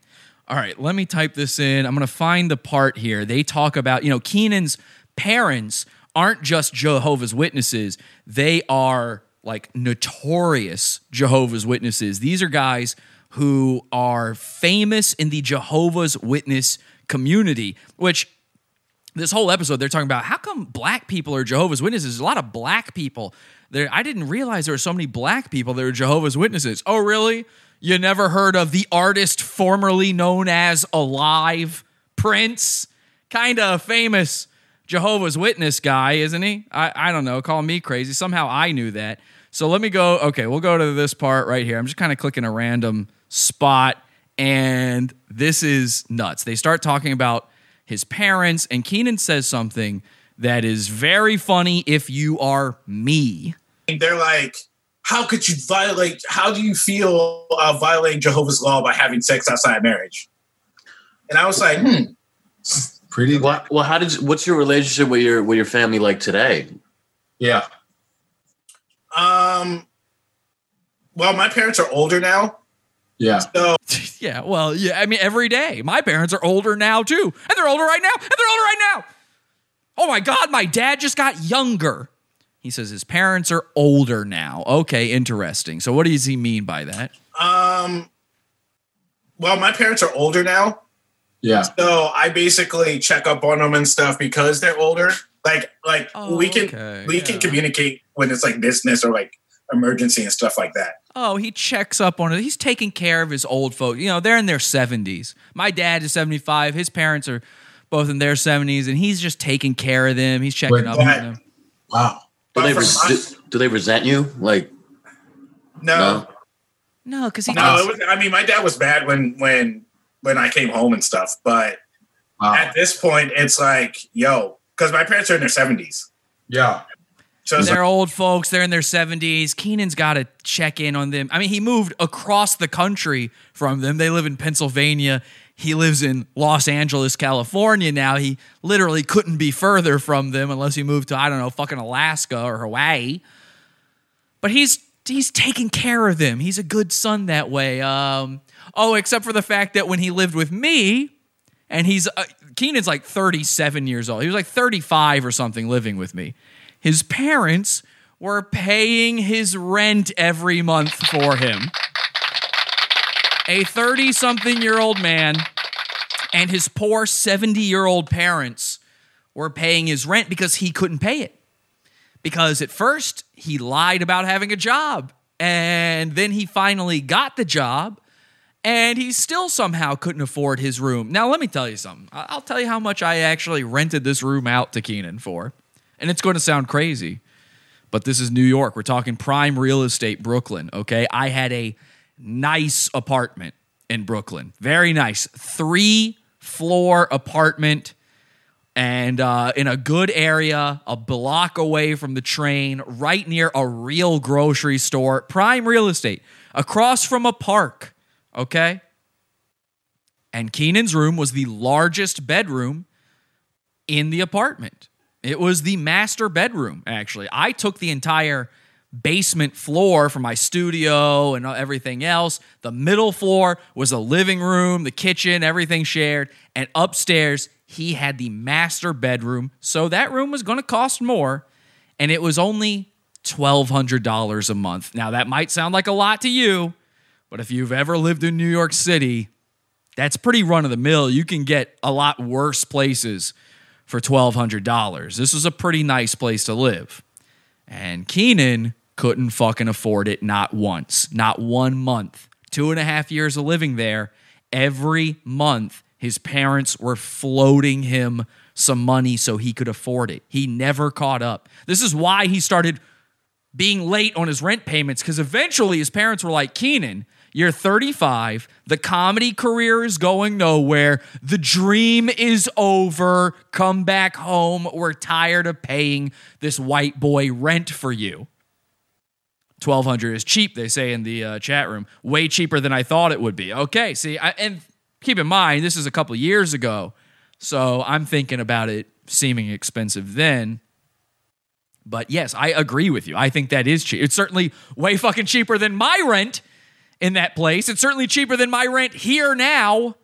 Way fucking cheaper. Fuck, man. But he couldn't pull it together. So he's taking care of his parents in their 70s. Could have sworn they were taking care of him. And by the way, Kenan's never caught up. He was, after he left, mail kept coming in, and it was obvious for Kenan. And he never got it redirected. And of course, he didn't want it redirected because it was bills he owed.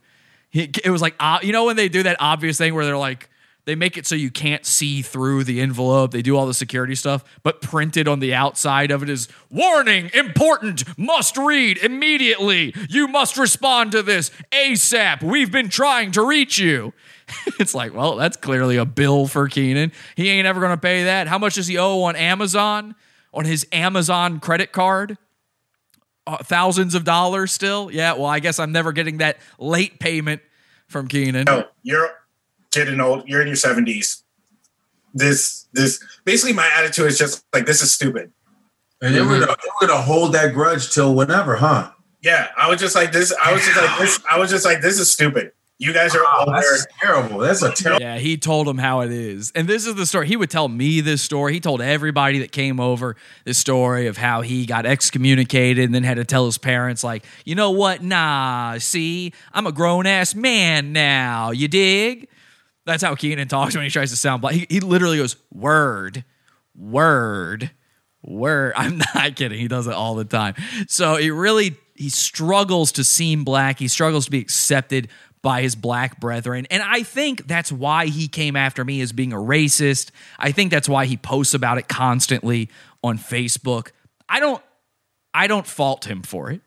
You know, I actually feel bad for Kenan because I mean, one his uncle George Floyd died, but also the guy has never been accepted by the brothers. You know, they look at him and they go, yeah, you know, we we're good. Our we're all squatted up right now. I think we can do without the token uh, Urkel in our club. So thanks, but no thanks. Kenan's friends growing up have always been white. I mean, he was a Jehovah's Witness, so everybody he knew was white. He goes to the Dominican Republic. Maybe he met a few black Dominicans down there, but he was with other Jehovah's Witness missionaries down there. So it was a bunch of white kids. I've seen videos of it. I know it for a fact. There were black Jehovah's Witnesses down there with him as well, but every video is him hanging out with the white kids. Every photo is him hanging out with the white kids. He's never been accepted. So I get it. He's trying to lean into his black power. He wants to be accepted so bad, but he's got this voice and this volume, and everything he says is right here. So he's never going to be accepted except by Godfrey, a dark skinned ass brother. So Godfrey is becoming his writing partner, is accepting Kenan on the uh, podcast here. And let me see if I can find this part. So I'm going to show you the. I'm going to show you the plugs they do at the end for Kenan because they're very interesting. You know, they enjoyed Kenan on this program. They liked his appearance, they liked his stories, and they wanted to give him a good time. And Godfrey has a lot of very nice things to say about Kenan. He thinks Kenan is going to be the next big thing. He's making big moves. Shows and man, our first table read was about third. Hang on a second. Actually, let me go a little bit before this. He's talking about the table read they did for the thing they're writing on together. out. Then it's well, Andre is X, Y, and Z, so that we all like, oh, I want to be like Andre. You know what I mean? That's the way that they. That's the way that they do it. Hey, well, this was awesome. This was a good. Next time, because we got to talk about that aspect of writing, because we've been writing project together, and we've been spending time on it the past couple. And you might think that's a big deal, by the way. You might go, shit. I mean, he did. He started writing with a well known comedian. They're working on something to get shit like this happens all the time. It's so easy to get to know a guy and go, let's work on something together. I mean, I don't know if you noticed this. I got on Gas Digital by just asking. So it's pretty easy to pull something like this off. Don't think it's that big a deal. But congratulations to Kenan. Good for him. weeks really had a table read on Zoom. It's fucking coming together like nobody's business. We've had help from five, six, seven different people who are writers on shows. And man, our first table read was about 30 something people on there. We had no idea. So we can talk about that next time. Next time, because we are past an hour. And uh this Keaton Jerome Floyd, because I can read it on his shirt. Wow. Remember what I told you at the oh my god, embarrassing. I said at the beginning of this, he had to check his notes to remember Kenan's name. Now he's literally admitting that he couldn't remember his name unless he was wearing it on the shirt. Good fucking thing you were wearing the Kenan Jerome Floyd shirt, Kenan. Godfrey completely forgot who you were again. And uh this Kenan, Jerome Floyd, because Look at that. He goes, Kenan, and he wanted to check the note. His like eyes sort of darted for a second, but then he sees it on Kenan's shirt and he realizes, fuck it, I can cheat. But he knows he's got that itch in the back of his head where it's like, tell on yourself. Just tell on yourself, man. Just go ahead, tell on yourself. You're you're fucking up, so they can see. They know it. It's imposter syndrome. Ah, fuck. They're gonna know that you're you're you didn't remember the guy's name. Just tell on yourself. Just make sure everybody knows you're guilty. It's one of these things. People give themselves away like this. Watch him. are past an hour. And uh this Keaton Jerome Floyd, because I can read it on his shirt. Keaton Jerome, this was awesome. It was just kick out. What is your um Instagram there, uh Keaton? My Instagram is at dangerously awkward. Quick, look up imposter syndrome in the dictionary. Yeah. Dang. Dangerously awkward. Dangerously awkward on Instagram. Godfrey didn't know his Instagram. At dangerously doesn't him. awkward, folks. You all should. Um, he is also a stand-up comedian and all that other good stuff. What a life! Good stuff. Disagree. And you all go to his Instagram at dangerously awkward, and you will. What is? Yeah, you work with um special effects company too, right? Excuse me? Hello? What have we here? You work with a special effects company too, right? Now, this is again news to me. I, I get, I don't. Kenan moved to LA because his dream is to become a filmmaker. He might be a comedian, but what he really wants to be is a filmmaker. I'm talking, he wants to be the next Tarantino, the next John Singleton, okay, Spike Lee. He fancies himself that way. And we've seen, we've watched his films on this show. They're not good. So I never thought it would happen for him, but apparently he's actually working at a big Hollywood studio now. I might actually have to give it up to Kenan. Dangerously awkward, and you will. What is the next Jordan Peele? Yes. Yeah, you work with um special effects company too, right? Yes. Marvel, or what do you do? Marvel. Marvel. Yeah, I work with a company called The Third Floor, and we work on the previs and post viz of some of the biggest movies out there. That's huge. Now, if you don't know what previs, postvis, I mean, that's like setting up the storyboards. It- it- It's basically imagining how a movie will look using 3D rendering. These are big companies. And he's saying he's working at the biggest one in all of Hollywood. the previs and post viz of some of the biggest movies out there. Um, we work on all of Marvel's movies. Fuck, we work man. on most of Disney's movies, and we work on we no, we're literally like the biggest pre-visualization company in Hollywood. So we work on almost everything. That's amazing. We got some big projects that just Somebody says Staples is technically a special effects company. He used to work at Staples, so yeah. came in this week that I'll have to tell you about offline. But Okay, bet. Yeah, see, you guys don't understand. Kenan is about to be a force to be reckoned with. Godfrey is impressed. I mean, this is what Kenan's been telling him. Kenan has been going to Godfrey and going, Hey, look, I work for Marvel. I work for Disney. I'm in Hollywood. I should write with you. And Godfrey's like, Oh, damn, that sounds dope. Bet, bet, bet. All right, sure. some real shit, man. Yeah, because you're getting good. You're getting like you're you're grooming yourself to be like a force though on some real shit. You know that's real. And Kenan go, he does the prayer hand. He does the Andre fingers. He tinted his fingers. talk. You just started your own bit, your own company. He started his own company. I don't even know what that's in reference to. Now, I was shocked by this, and I wanted to congratulate Kenan very much on his step up in the world. You know, I will end the Godfrey thing there. I want to congratulate him on his step up in the world. So I wanted to look into this third floor thing that he's working for, the biggest previs company in all of Hollywood. I mean, that's huge. So I go to Kenan's LinkedIn. you know where this is going, right? I go to Kenan's LinkedIn account here. This is for sure him. It says Kenan Floyd and Greater Los Angeles area. Says he uh, went to Pennsylvania College of Technology. I know he went there. There's the third floor. But if you read here, it says he's an IT support specialist. Now, call me crazy, but listening to the way Godfrey was talking about that, it really sounded like he was part of the previs team, like he was working on the movies. It turns out Kenan is an IT guy there, which means what he's doing is, and I'm telling you, this is what it means. He's plugging in people's keyboards for them. He's plugging in the machines, you know. Occasionally he'll have to change a Cat 5 to a Cat 6 on a server rack. That's it. That's all he's doing. Um, LOL, he was fired from UBS.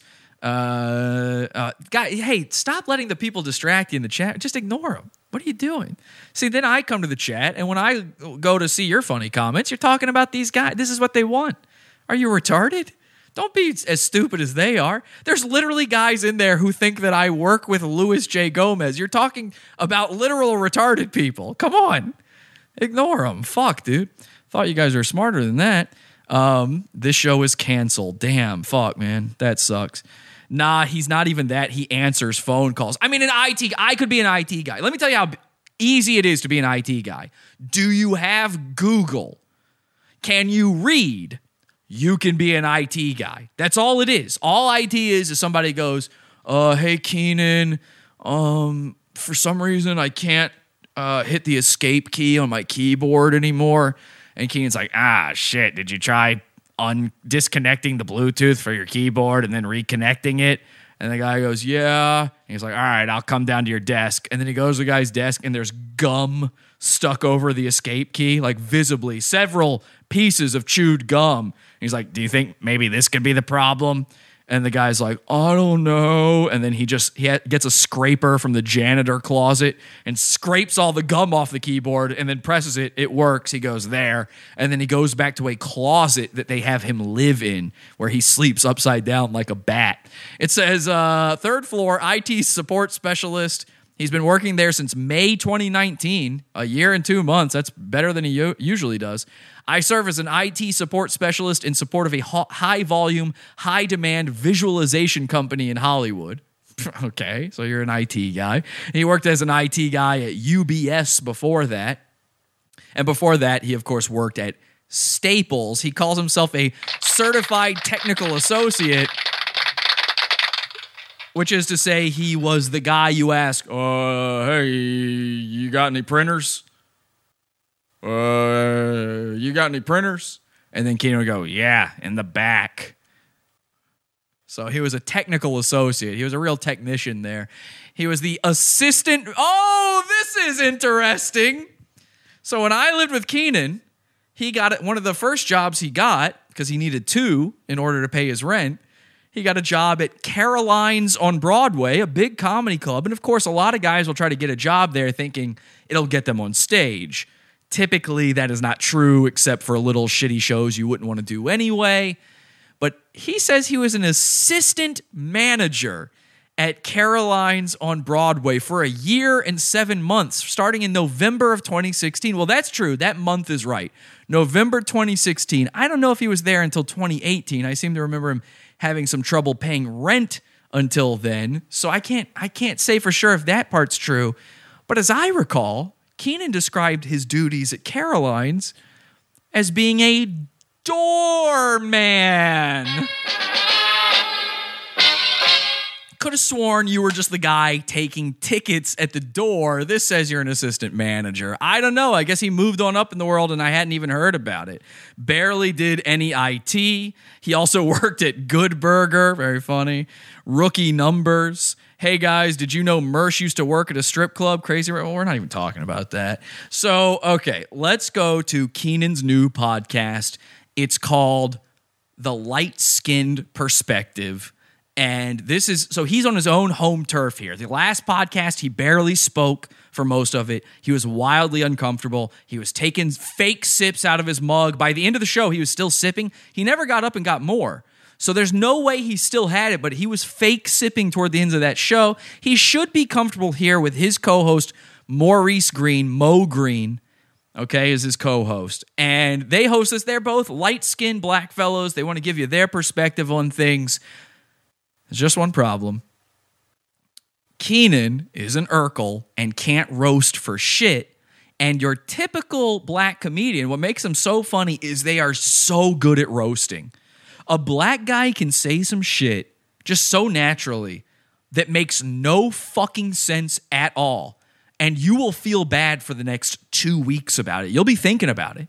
Like you will remember what he called you. He'll he'll call you he'll call you a pong head ninny muggin, and you'll be like, God damn it, do people still remember he said that?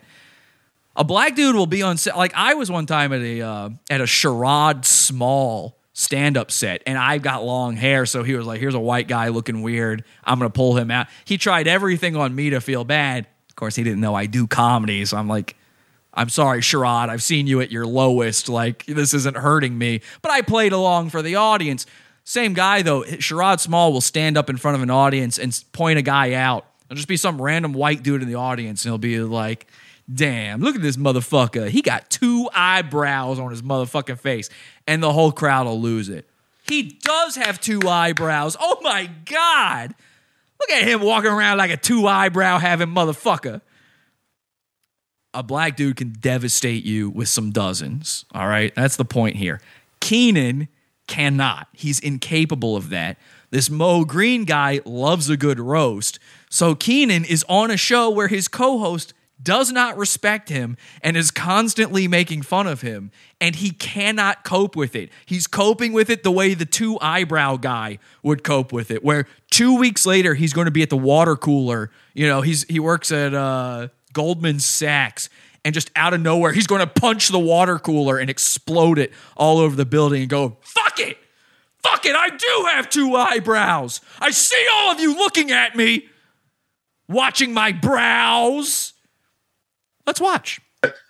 That's at the end of the day, that's really what comedy is about. They've got a third guy on here too. This guy, Sean Davis. You can't understand a word this guy says. His mic is so overmodulated, and they're too afraid. He's like a he's like a rap guy or something, and so they're too scared to say anything to him. So the whole show, he just sounds like, and they're just like, ha ha, yes, yes, we do agree with everything you have to say. Comedy is really about your authentic, authentic, the, your authentic self. I thought the, I thought it was a bigger word than it actually was. Okay, so Kenan doesn't know the word authenticity. He couldn't say it, so he found a way around it. He porky pigged his way around that word, no problem. So he says authentic self, and that that authentic puts a thought in Mo Green's head that would also go into my head when he says that. The, your authentic self. I thought the, I thought it was a bigger word than it actually was.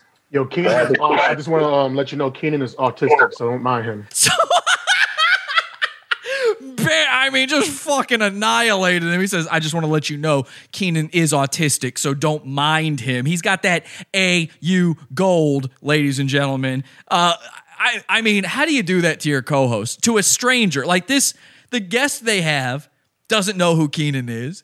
And the guy is like, I just let you know. He says it seriously, too. That's the other way a black guy will get you. He'll say it like he means it. And you're just like, fuck, wait, what? No, I'm not.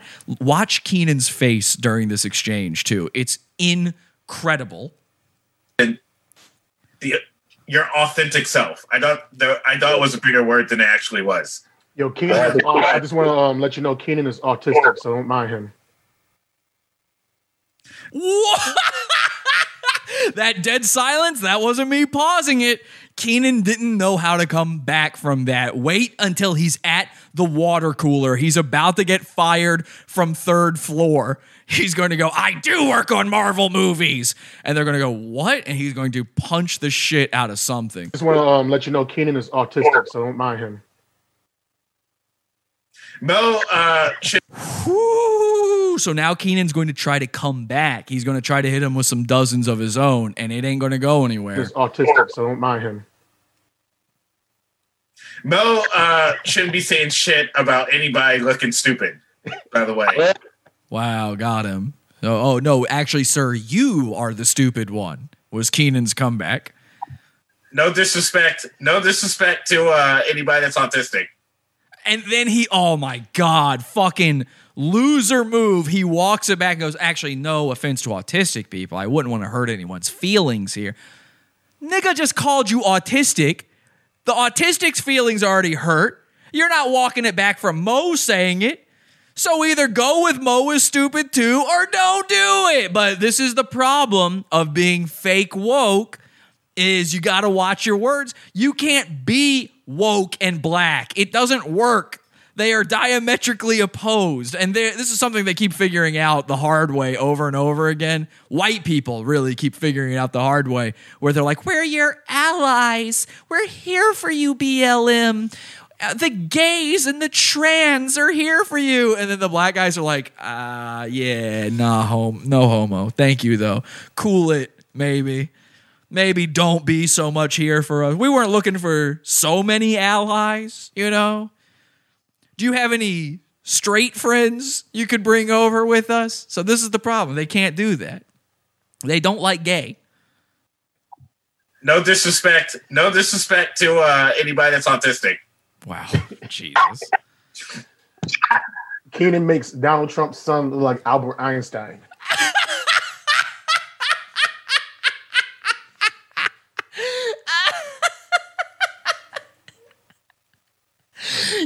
The way he it's man i don't know what it is. It's something about the cadence. This is what i love about black dudes doing comedy. They're so good at it.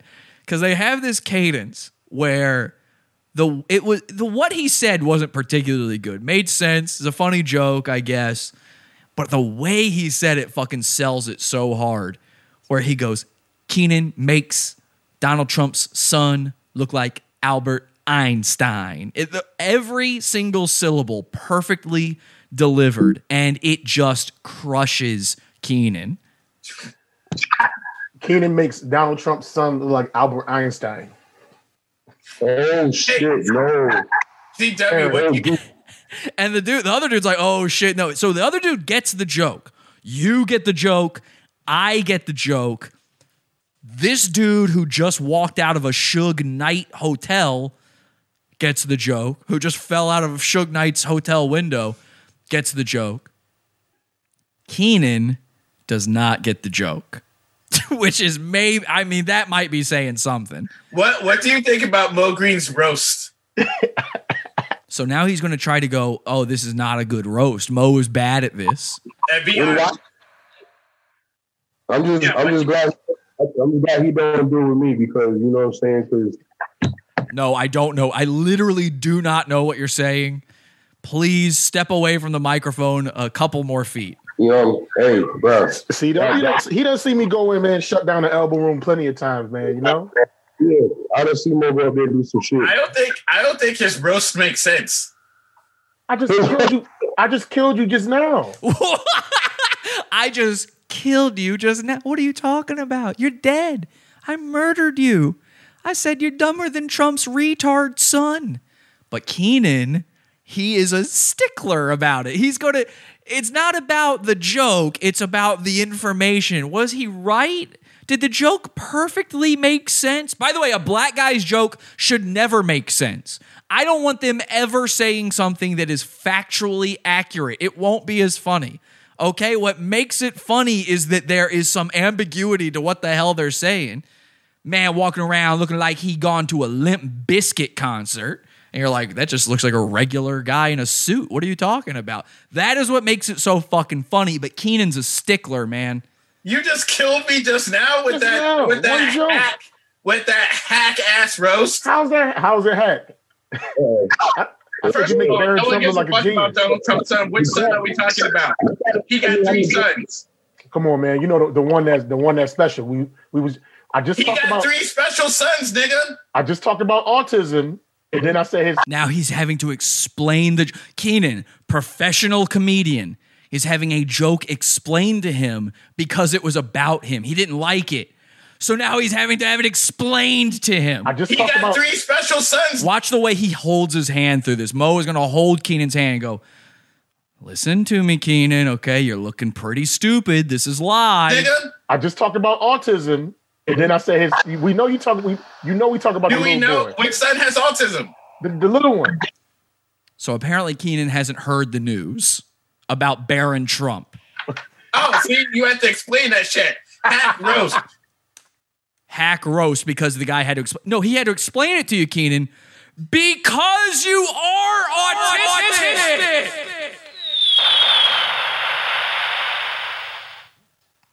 I mean, this is bad. Hack roast. How you expect people to be like, ooh, if they don't understand shit you saying? Yo, did you go Instagram live yet? No. Oh wait, yeah. Let me go Instagram live. Yeah, Hold go, on. go Instagram live so I can join your shit. Gee, There are so many people in the chat right now who don't get the gas digital. They're talking to Luis in my Luis is not here. He's not watching this. He'll never watch this. They're talking to Luis J. Gomez in my chat room right now, thinking he's going to see this. They don't understand what's happening. Don't make me mo. Do you need to hold my hand, guys? Who are these guys that keep saying this shit over and over and over again? I mean, it's getting pathetic, man. Ja, Javi G, there's like a whole host of dudes who are here just because we joined Gas Digital. Do I really have to explain it? My audience gets what's going on here, right? I don't, I can't, guys. I if you liked Pod Awful before we joined Gas Digital, and you don't like it now, I need you to go. Okay, I can't have you here. Uh, if you understand the Gas Digital thing, please stay. I'm not having you go because I like Luis, and I'm not having you go because I like Gas Digital. I'm having you go because I don't need the 33% to grow larger. All right. This is starting to feel like 50% of the audience is Kenan Jerome Floyding it. You catch my drift? Okay. Please don't make me walk you through this. This is embarrassing. I was going to say it's embarrassing for me, but no, it's embarrassing for you. I am not embarrassed, actually. I guess this is what I was trying to do. I guess this is the point of trolling. I guess these are the people I was doing it to. Okay, never mind. You know what? Thank you so much, guys. Let Luis know. Okay, if if you don't like Gas Digital, I'm going to talk to Luis and change it. I am your advocate here at Gas Digital, and we're going to make some changes. I get it. You know, somebody saying I'm going to be the next Dave Attell. I don't know what that means. Whatever your problems are, please email me. It's gasdigital at podawful.com. Send me your emails, gasdigital at podawful.com, and let me know what I can do to make this show better, to make Gas Digital better. Whatever you want me to tell Luis, I will personally tell him. I do have his phone number. I could call him up right now and let him know. So email me, gasdigital at podawful.com, and I'll let him know. Okay, I'm your advocate here. I'm your friend. And put, my, put it on my phone. People need By the way, this show is not part of Gas Digital. This is Kenan's podcast. It's unrelated. see. People need to see this Yo. shit. Yo, you hear the, you hear how this dude this this dude Kenan man, straight up suburban. He went to Los Angeles. Now he think he a crip all of a sudden. So he says that Kenan is a crip because he's gone to LA, but Kenan takes offense at being called suburban. No, I'm. I'm not against being suburban. He doesn't. It's a joke, Kenan. I'm. I, I'm not suburban. I. I no. I'm just as blackety black as you. I'm one of uh, because I'm black, y'all. Because I'm black, y'all. Because I am blacker than black. I am black, y'all. Shit, he, he think he a vice lord or something. He think- see what I'm talking about? I love that, man. If you don't like that sort of comedy, you are not welcome here. He think he vice lord or something. what does that mean? He doesn't know what that means. Lockdown. That's some other shit. He, he think he vice lord or something.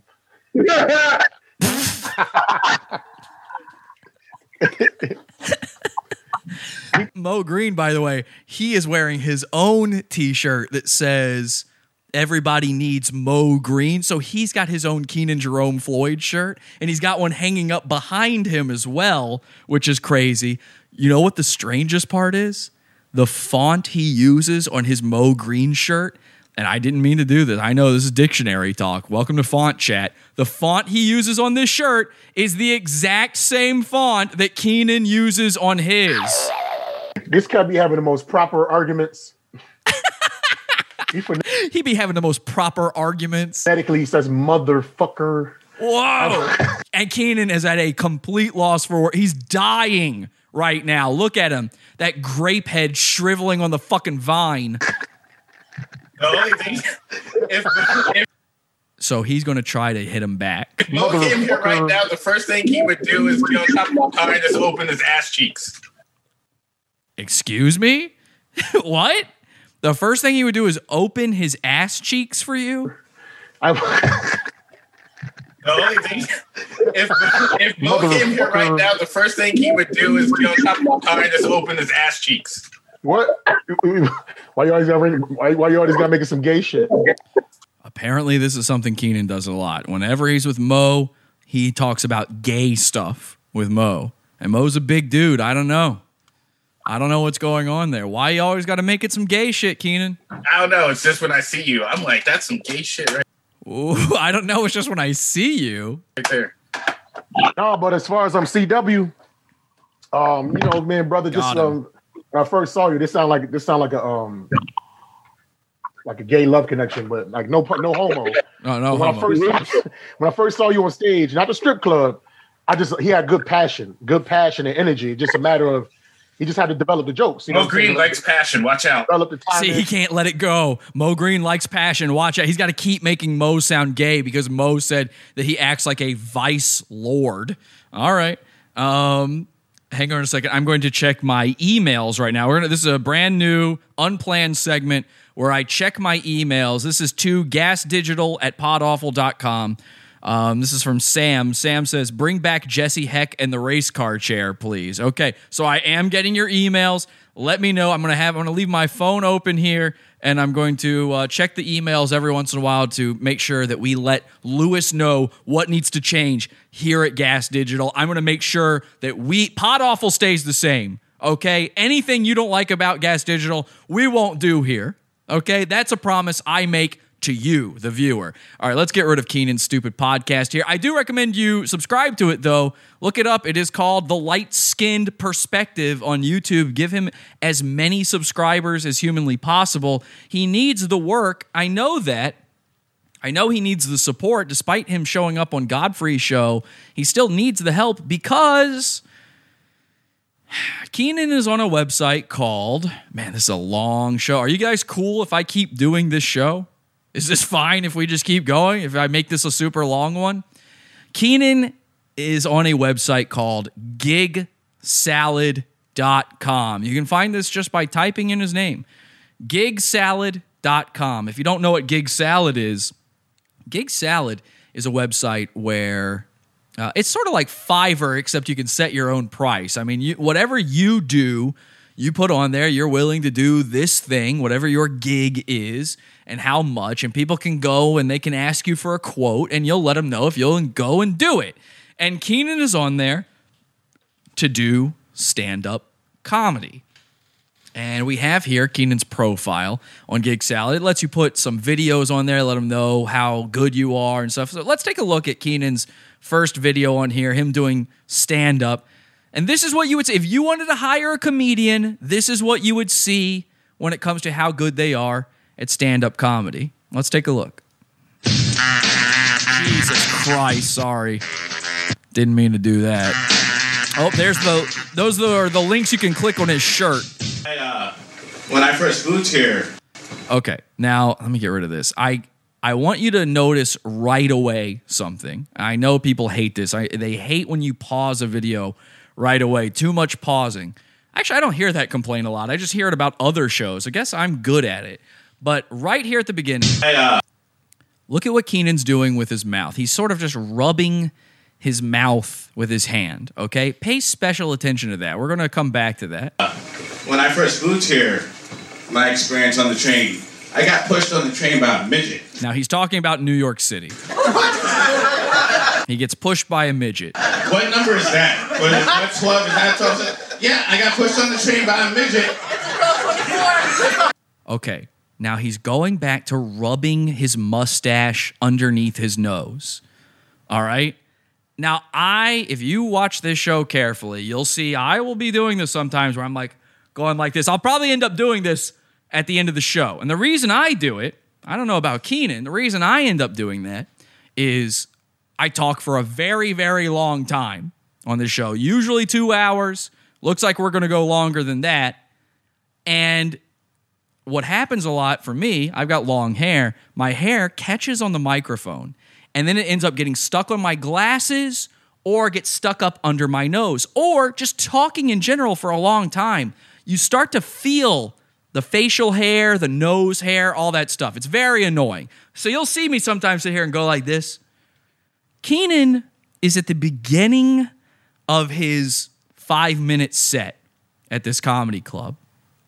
And apparently, his nose is one of the itchiest noses of all time. You'd think he'd have been doing this already for at least 30 to 40 minutes. That's the very least. To start rubbing your nose like this is insane. And again, this is an advertisement to hire Kenan.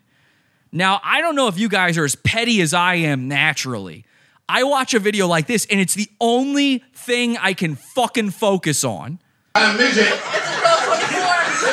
Rub, rub, rub, rub, rub, rub, rub, rub, rub, rub, rub, rub, rub, rub. first I thought- What the fuck was it? He was still talking while doing it. Look at this. I got pushed on the train by a midget. 1224. Shit, it was fun. Yeah, first, first I Now, you might think that's nerves, and it sort of is. You might think that that's, I saw some people saying cocaine. What are they saying in the chat room? His nostrils are bigger than my head, um, or cocaine, or even better, heroin. He's smelling his calming aromatherapies. He's got a sweaty lip. His lip probably is sweating. That is probably part of it. That's probably part of why I end up doing it. It gets hot in here with all of these fucking screens. So it might be a combination of those things, but let me tell you something. This is a phenomenon that has never been documented until now. I am known for documenting autistic phenomenon. Oh, actually, lots of phenomenon. I was the person who discovered female peanut blindness. This is a thing where women cannot see free peanuts. Ask ask any woman you know. Okay? Your mother, your girlfriend, your sister. Go to her and ask her, Have you ever been to a Five Guys burgers and fries? And if she says yes, follow that up with, Have you ever eaten the free peanuts? Her response will be, What free peanuts? Now, maybe you've never partaken in the peanuts as a man, but you at the very least know they are there. Women do not notice these things. Their brains are too focused inward, sorry, not that inward, inward on themselves to notice things like that. They are there purely because you took them there on a date. A woman does not go to a Five Guys Burgers and Fries on her own. After all, it has guys in the name. So you have taken there on a date. She is just waiting for the food that she is telling you to order for her. She can't notice peanuts. Trust me on this, okay? No idea they had them. Seriously, damn, says a woman in our chat room. Not a joke. She really just said that. Look at that. Layla. Layla says, no idea they had them. Seriously, damn. Um, cert- certified phenomenon. Nailed it. You are garbage, Jesse, says Helmet. Helmet, you've been here the entire time. And I agree with you. Please keep watching. So, they don't see peanuts. Now, this is something that only I have ever noticed. I am very good at picking up on little things like this. I just proved to you that this is a real phenomenon. A woman in the chat confirmed it. Here's another phenomenon it's an autistic trait, and it is called lip rubbing nervousness.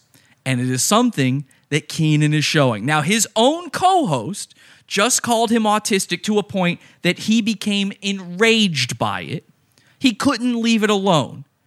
And it might be that it hurts his feelings so much. And the reason he didn't want to hurt any other autistic people's feelings about this is because of how true it is. You see, Kenan has autism. And I know this because he is a victim of lip rubbing nervousness. Add it to the wiki. Lip rubbing nervousness. If you pay careful attention, there are many autistic people, and sometimes it's other weird sort of maladies out there, like a deaf person might do this. Anything that might impede you at all in your mental faculties, those people could potentially do this. And it's only them who do it, where while talking, they rub their lip, right? The, the philtrum of their lip with their finger, and they'll do it like they don't even see themselves doing it. Like it's like it's hurting them if they stop doing it. And I have another example of this. So what I'm going to do is I'm going to have you watch Kenan do it again, okay? And then we're going to compare it to what I believe may be the most famous example of this. I, uh, when I first moved here, my experience on the train, I got pushed on the train by a midget. what number is that? What, is, what 12? Is that 12? Yeah, I got pushed on the train by a midget. And he's rubbing, he's rubbing, he's rubbing, he's rubbing. He can't stop. It was fun. Yeah, first, I thought it was a lost little boy. He's back to it. He's rubbing again. I noticed he had a big butt and normal people feet. He's getting laughs though. So I was like, yo, what's going on? Because, you know, you got, you got, in New York, you got, so I push you around. This joker looked up. So it's possible the reason he was doing wang sipping is because he felt that little tickle on his lip. Maybe that scratches that same itch. I don't know. Now, I again, this is a commercial to hire this man. We're gonna pause this video here for a second. Would you hire a guy rubbing his lip that much? I don't know. What if I showed you the most famous example of a guy doing that? You tell me if this is a real phenomenon or not. You might remember this video. It's called Iron Mike Eli Porter versus Envy, one of my favorite internet videos. Yeah, I got one question, man. Tell me who next. This nigga salt like a nigga who just getting the best. See, I'm the best, man. I did it. Oh no. Uh oh. Come on, Eli. Find that beat. Oh God. You don't want to start doing that with your hand. That's actually a that's actually very offensive to other retarded people, Eli. Oh God. And it's just pure silence. He doesn't know what to do. He's in split screen for no reason. This is what I want my show to look like, by the way. I'm trying to go for this, but Revenge of the Cis beat me to it. and he's just staring up the ceiling. Now, wait for it. You haven't seen it yet. Wait for it. A lot of you know this video. Uh, uh, uh, uh, uh. Come on, Eli, hit it. Yeah. Yeah. Uh, yeah. Yeah. Here we go. Yeah. See, I'ma let you know who the best by the hour. This like Rosie O'Donnell At a bisexual bridal shower. It ain't nothing to me, man. I keep it for real. Look at this dental, man. Uh oh. Grill. Uh-oh. See, Okay, you saw the hand going up to the mouth. He's uncomfortable, so the hand goes to the mouth. I'm the best. I told you that. This dude like that. He ran Okay, the hand really wants to rub the in front of the cat. Now I messed up, but I'ma stay on top. They told me, man, but you know, I'm never gonna flop. Look at this dude, he need to stay in the shade. Ain't no wonder why he came out. He already in the gay parade. I told you, man, I got you. Roasted like ever. You don't know, but my rhymes, they straight oh, club. No, no, no, no, no, no, no!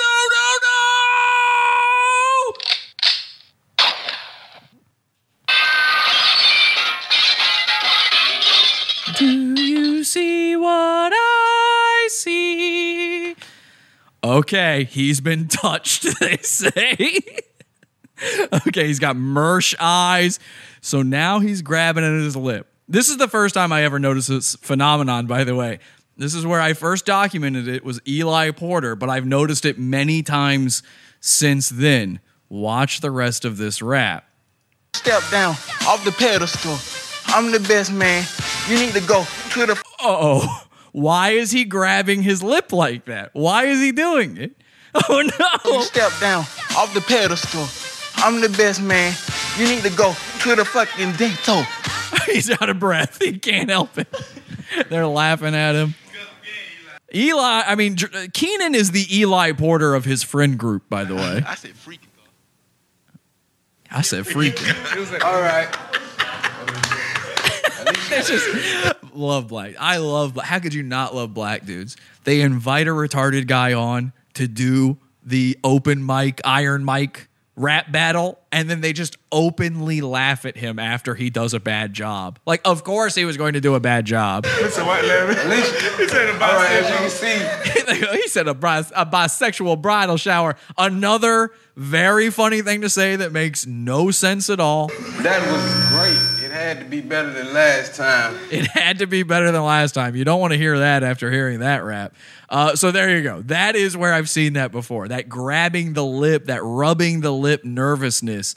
If you're telling me that's not an autistic trait, well, then I guess Eli Porter is just your average dude. So let's go back to Kenan's gig salad page here for a second. Okay, so there's the video. He's rubbing his lip. Are you going to hire this guy? How much does he cost? You can get a free estimate, a free quick quote, but it says starting at $100 and up. Now, Kenan doing comedy normally, he's lucky if he gets $25 doing a set, okay? So to start this at $100 is crazy. Nobody is paying him for that. Oh, wait, but he actually has reviews. At least four people have hired Kenan.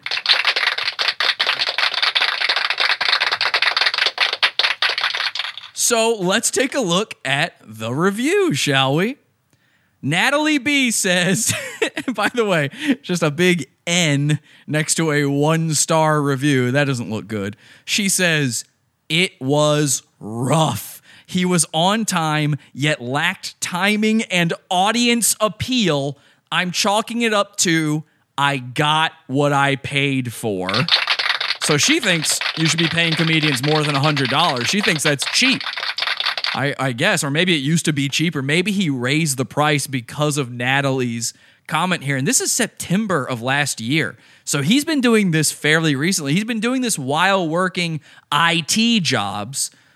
Kenan made the mistake of responding to the verified review from Natalie.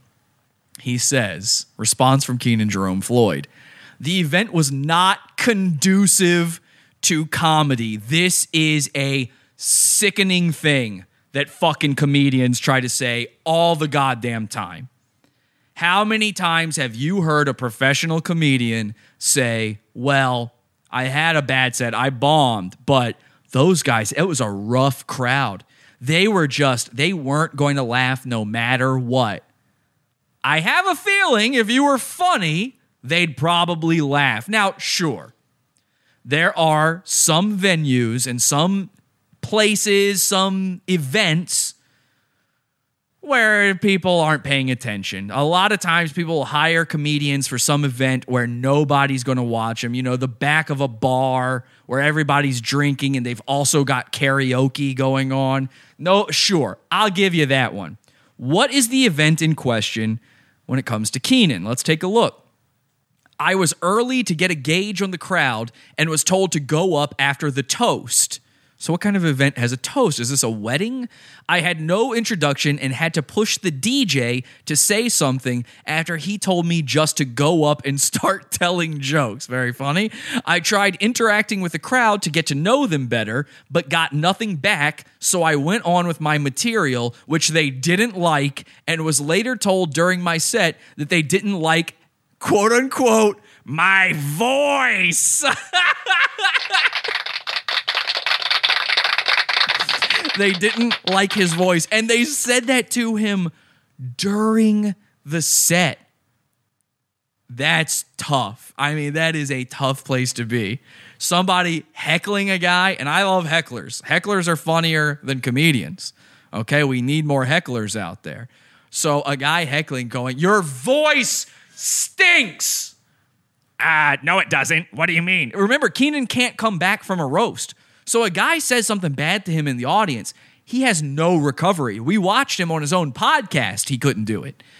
Also, Kenan routinely stumbles over the English language. You know, he needed that dictionary segment from Godfrey's podcast because he does not, he's a public speaker. His job is talking and he has no command of the English language. Every time he delivers jokes that he's delivered, presumably hundreds of times before, he trips over his own words. I'm making all these words up on the spot. Meanwhile, I'm not tripping up on any of them, Kenan.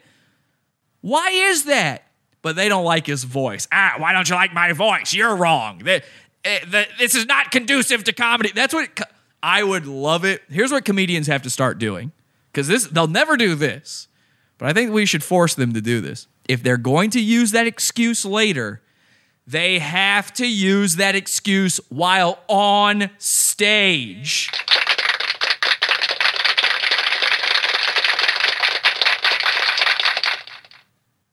I think from now on, when a comedian is bombing, he should have to go to the, he should look right into the crowd and go, I'm sorry, but this crowd is not conducive to comedy. Imagine that. Imagine being told to your face that you were not conducive to comedy. By the way, I've seen a lot of Kenan's sets. You know, he's got a lot of videos of him doing stuff, a lot of photos and stuff.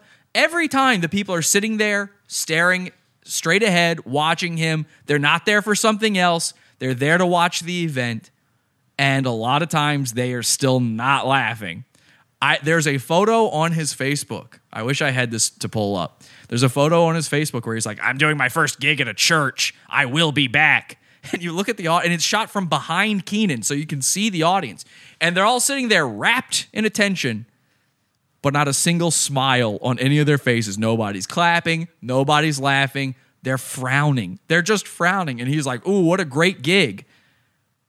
But if somebody were to come onto his his website afterward and say, I was at that event and it sucked, he would go, Well, I'm sorry, that was not conducive to comedy. I won't be back. So he goes on to say, Comedy is subjective, but all of my material and style are available in videos on my GigSalad account, which we watch. So you know what type of comedian I am before I arrive. Yes, a bad kind. You are not good at comedy, Kenan. That's the type. You the type of comedian who's no good. I love that part where he though says comedy is subjective. Not really. I, I don't tend to agree with. It. I think comedy is not an art. I think comedy is a trade. It is a skill, maybe, um, but it is not an art. Comedy has a certain thing you have to make happen in order it for it in order for it to be comedy, and that thing is people have to laugh. And it's an involuntary response to laugh. You do not choose to laugh or not. So it has nothing to do with conductiveness. okay?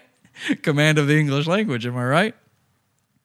If you don't make anyone laugh ever, or if you very rarely make people laugh, then objectively, you are not doing comedy. You're at the very least not very funny. Now, maybe that is coming from the world of Mersh. I know there's a guy named Mersh who loves to talk about objectively, objectively, objectively. In fact, I've got a video here where Mersh learned the word objectively from Owen Benjamin. I won't play it. I won't play it. I've had this thing sitting on my on my tabs here for a while where it's the uh, it's literally the moment Mersh learned the word objectively. He loves overusing that word, but I think to some degree you have to admit to the comedy is uh, objective. It is not subjective. Either people laugh or they did not laugh.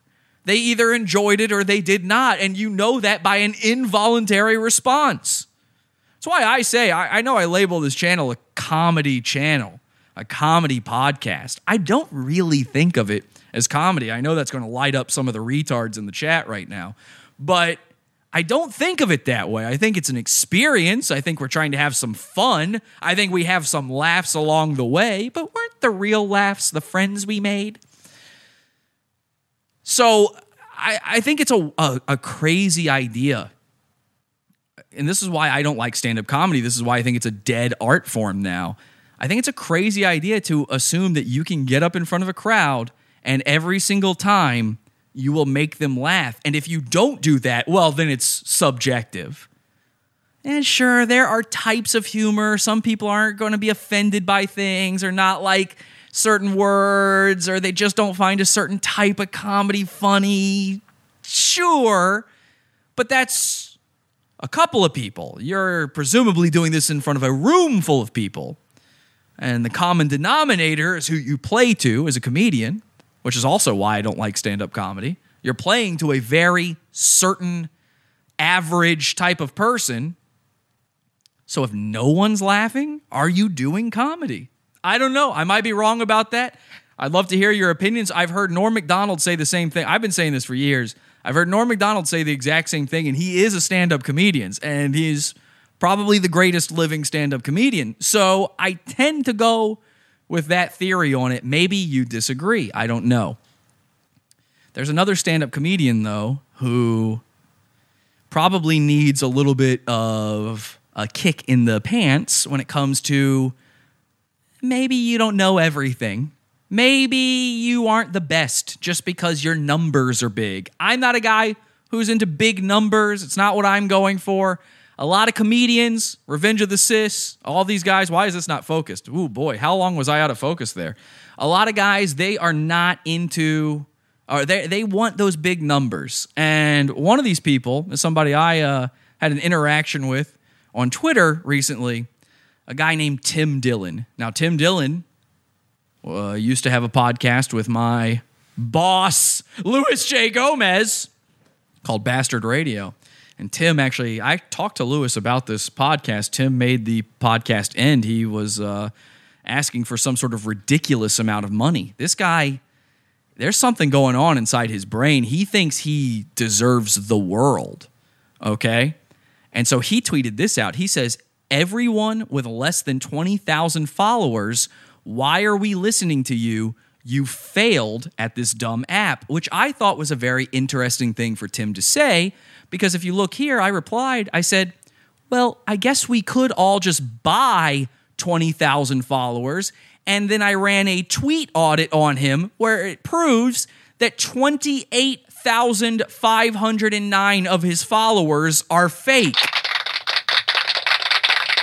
Now, where did he get that 20,000 number from? Isn't that an interesting number he chose? What makes 20K the number of followers someone should have in order to be listened to? Is it because that's the amount he had to buy to get to where he is today?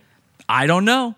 I don't know, but that one got uh, 302 likes on Twitter. It was one of the higher tweets uh, in response to his tweet there.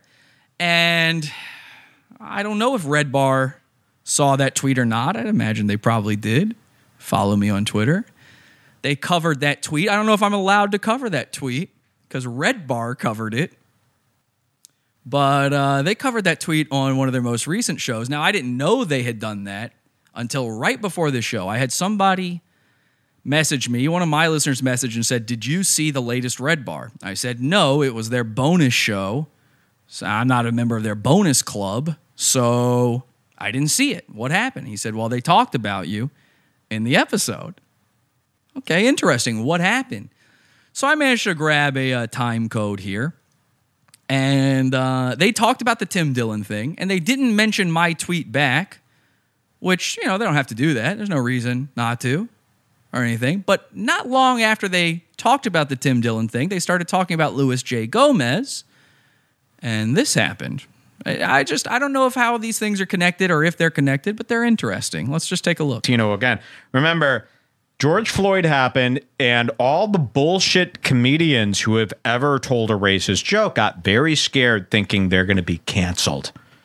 They're going to be X'd, ostracized from the mainstream. So what they did is they all went out. Even Luis J. Gomez is very scared. That's why he was marching in the George Floyd protest. So we talked about this last week with Luis about him marching in the George Floyd protest. Do you remember that? Tending that they were Luis J. Gomez. If you're in the Pizza Fund, you saw the episode. It's in our $12 section of the Pizza Fund. Podawful.pizza if you want to support us there. posted this thing. It's like, yeah, there was like a protest coming down my street, so I went outside just to see what it was about. And I marched with them and then took a bunch of pictures of me marching just to see what it was about. No, no, no. You were scared that they were going to call you a racist, so you went and marched with the black people and took pictures of it. So if you ever get accused of being racist, you could show them you marched. And then you said, you made this excuse like, yeah, they were coming down my street anyway, so I just went out to see what it was about as a gag. So that your followers who are racist won't be mad at you. You're trying to live in both worlds. And then you did your classic Dane Cook prank on him where you said, Is this picture Photoshop? oh no, that was Jesse Piaz. Oh. No, I came up. I I came up with this bit where I accuse comedians of like photoshopping themselves into pics, and some of our listeners, like Jesse P.S., they do the bit too for their shows. That's cool. oh, interesting. You invented that. Interesting. Cool. So no, that wasn't me. I could see how you were confused because that's a bit that I came up with, but no, Jesse P.S. did that bit. Oh, oops. And Sorry. Yes, it, I know it's confusing. Revenge of the Cis and Jesse P.S. and Redbar. It's very It's like all the confusing. same thing. Who came up with it first? We don't know. Not me. I mean, I'm never the originator of these things. Just Jesse and Revenge of the Cis. They come up with the things, and maybe I copy them. That seems normal. Yeah, I mean, I don't know where I get the idea that maybe Mike copy some stuff. But uh, anyway, I was buying all these screens to put behind me and uh, setting up this blue and red lighting that I told Mike about. And I was thinking about this whole Photoshop thing, and I went, wait, didn't we do a photo chop joke back in uh, 2017? And I was like, Dane Cook joke. What is he even talking about there? And I looked that up on their YouTube, and that was apparently in 2018. But anyway, listen, I'm who's keeping score here? I'm not. I'm certainly not keeping score about who did what first. Certainly not about the screens. Um, I'm certainly not keeping score about, you know, the 9/11 crash tacular. Never heard of anybody like no, I mean, I don't invent things. Here's what I do. You know, I got this is so fucking funny. I got a comment on this is completely coincidental.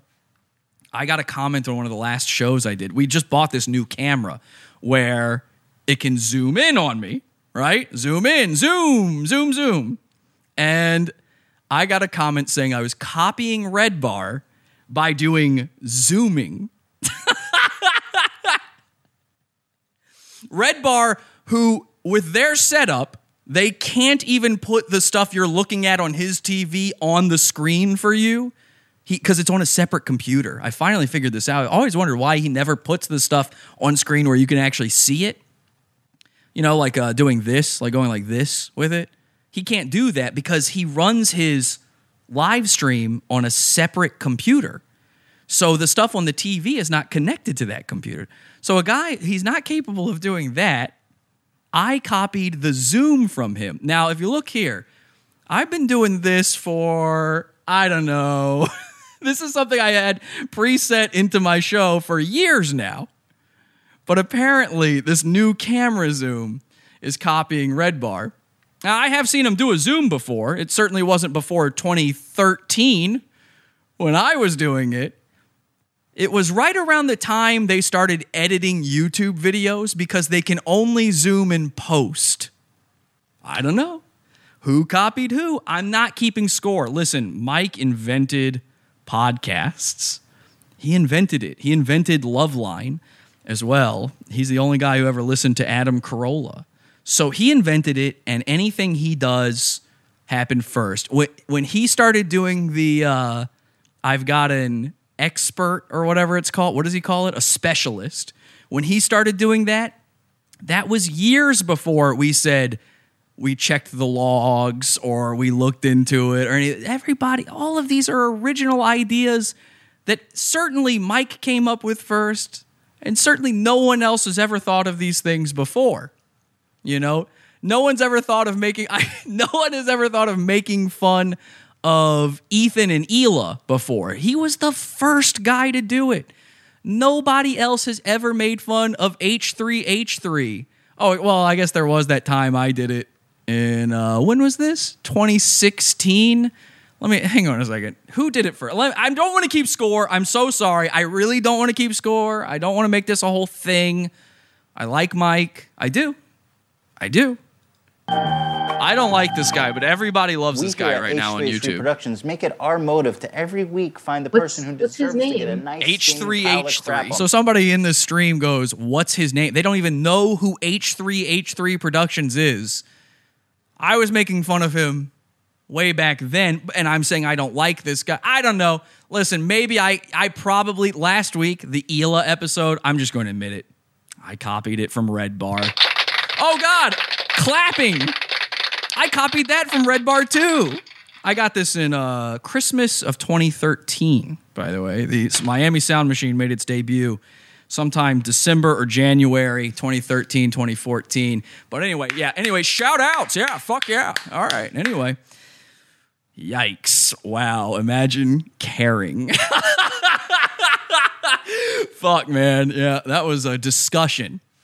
That was a discussion in the David household that day over Hava Nagila. Um, can I do so? Listen, I know Mike and Jules watch this show, and I watch his show, and I do like them. I'm just, I'm being a little flippant, okay? I don't want anybody to think other, because every time I do this, I end up getting a message from Mike or Redbar people. So I'm just going to explain to the autistics out there. They need to know. And I and explain to Mike as well, just in case he doesn't understand. I'm kidding. Okay. But what I'm about to say here does come from a place of love. All right. The Jewish stuff. Don't don't lean into that. Okay. Not that there's anything wrong with being Jewish. But all your haters just constantly accuse you of being Jewish. And then all of a sudden, over the last year, everything is Hava Nagila, wearing a Jewish costume, constantly making Jewish jokes. Everything is Jewish, Jewish, Jewish. You are Jew. You are Jewish. There's photo. There's photographic evidence of that. Your last name is David. I mean, Larry David. Come on. So like, it's fine. Again, I love Jewish people. Started the show by saying that. Didn't realize I was going to say this. It does look like you're capitulating to the trolls, the haters, the subreddit.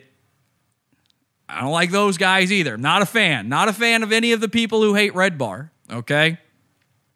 For me, when I watch Redbar as a fan, it does. I it makes me. Cr- I'm not saying it is cringe. It makes me cringe a little bit because the truth is known, and then you just. It seems like you're worried about it. I, I might be wrong. I might. I'm telling tales out of school. I'm sorry. I shouldn't have said anything. It's just. I what I should have done is drafted a 48 page email to Mike and said, Mike, I've been watching since 2012, and I need you to know that my feeling, and you need to change the show for me. Speaking of emails from retarded people, let's see if we got any emails sent to Gas Digital at podawful.com. We've got one from Trevor. He says, Jesse is the greatest guy. Here's one from Clayman. He says, I'm gay. Please be gay with me. All right. We'll check in with those emails again in just a bit to see if anybody else is that retarded. So, speaking of comedians, speaking of making fun of comedians, a thing we a thing we certainly got from Redbar and not from having comedians as co-hosts on the show for years where I'm making fun of them to their faces and they don't realize it. There's this guy named Dante. His name is and it's not Oh god, why is my camera going out? Has it been going out of focus like that that many times? That's crazy. What is happening? I don't know why the camera's spazzing on you guys, but anyway. There's this guy named Dante. No, not Dante Nero. Fake Dante Nero, my old co-host. You guys, I did do that one. I, I stole that too, though. Um, there's this guy, comedian named Dante, and you might remember him. We've only covered him twice. Okay. Uh, let me actually see what they're saying in the chat room. Let me take a break here. Guys, I'm going to take a little we can slow down. We're having fun. We're already over two hours. Who cares? Are you guys following me on Twitter? Make sure you do. Jules follows me on Twitter. So make sure you follow me. You know, I get everything I know from Jules. I steal all my ideas from Jules. So follow Jules on Twitter and follow me on Twitter at the N word. The N word. The N word. The N word. The N word. The N word. The effing N word. Uh, uh. The N word is coming, and it's coming hard. The N word. The N word. The N word. The N word. I can't say the N word. The N word guy on Twitter. A dumb pile of garbage named Jesse, piece of shit, say the N word on his podcast. I'm going to say the N word. No, no, no, no, no.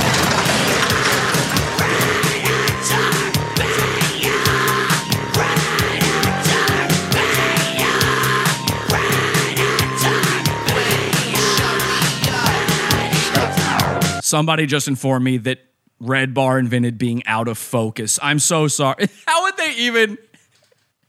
How would they even zoom? By the what is what are they going to do? Is Jules going to pick up the camera and just walk it toward Mike to zoom? What are you talking about? They invented zooming. Oh my god! and then somebody in the chat just now said, Jesse, if you're not joining Gas Digital, I'm sorry about all the shit I said. God damn it. Okay, so if you don't know who Dante the comedian is, Dante, we've talked about him twice on the show before. He manages Ron Jeremy, the porn star. He's a comedian. He's apparently well known. We did two episodes on him. One of the episodes we did, it's in the Pizza Fund, podawful.pizza, $12 level and up. You get all the Wednesday shows, the Friday shows, the entire backlog of 10 years nearly worth of content, podawful.pizza. There's this episode in there where I Dante manages comedians as well. He manages Ron Jeremy, he manages comedians. He's sort of a scam artist and a comedian, like they all are.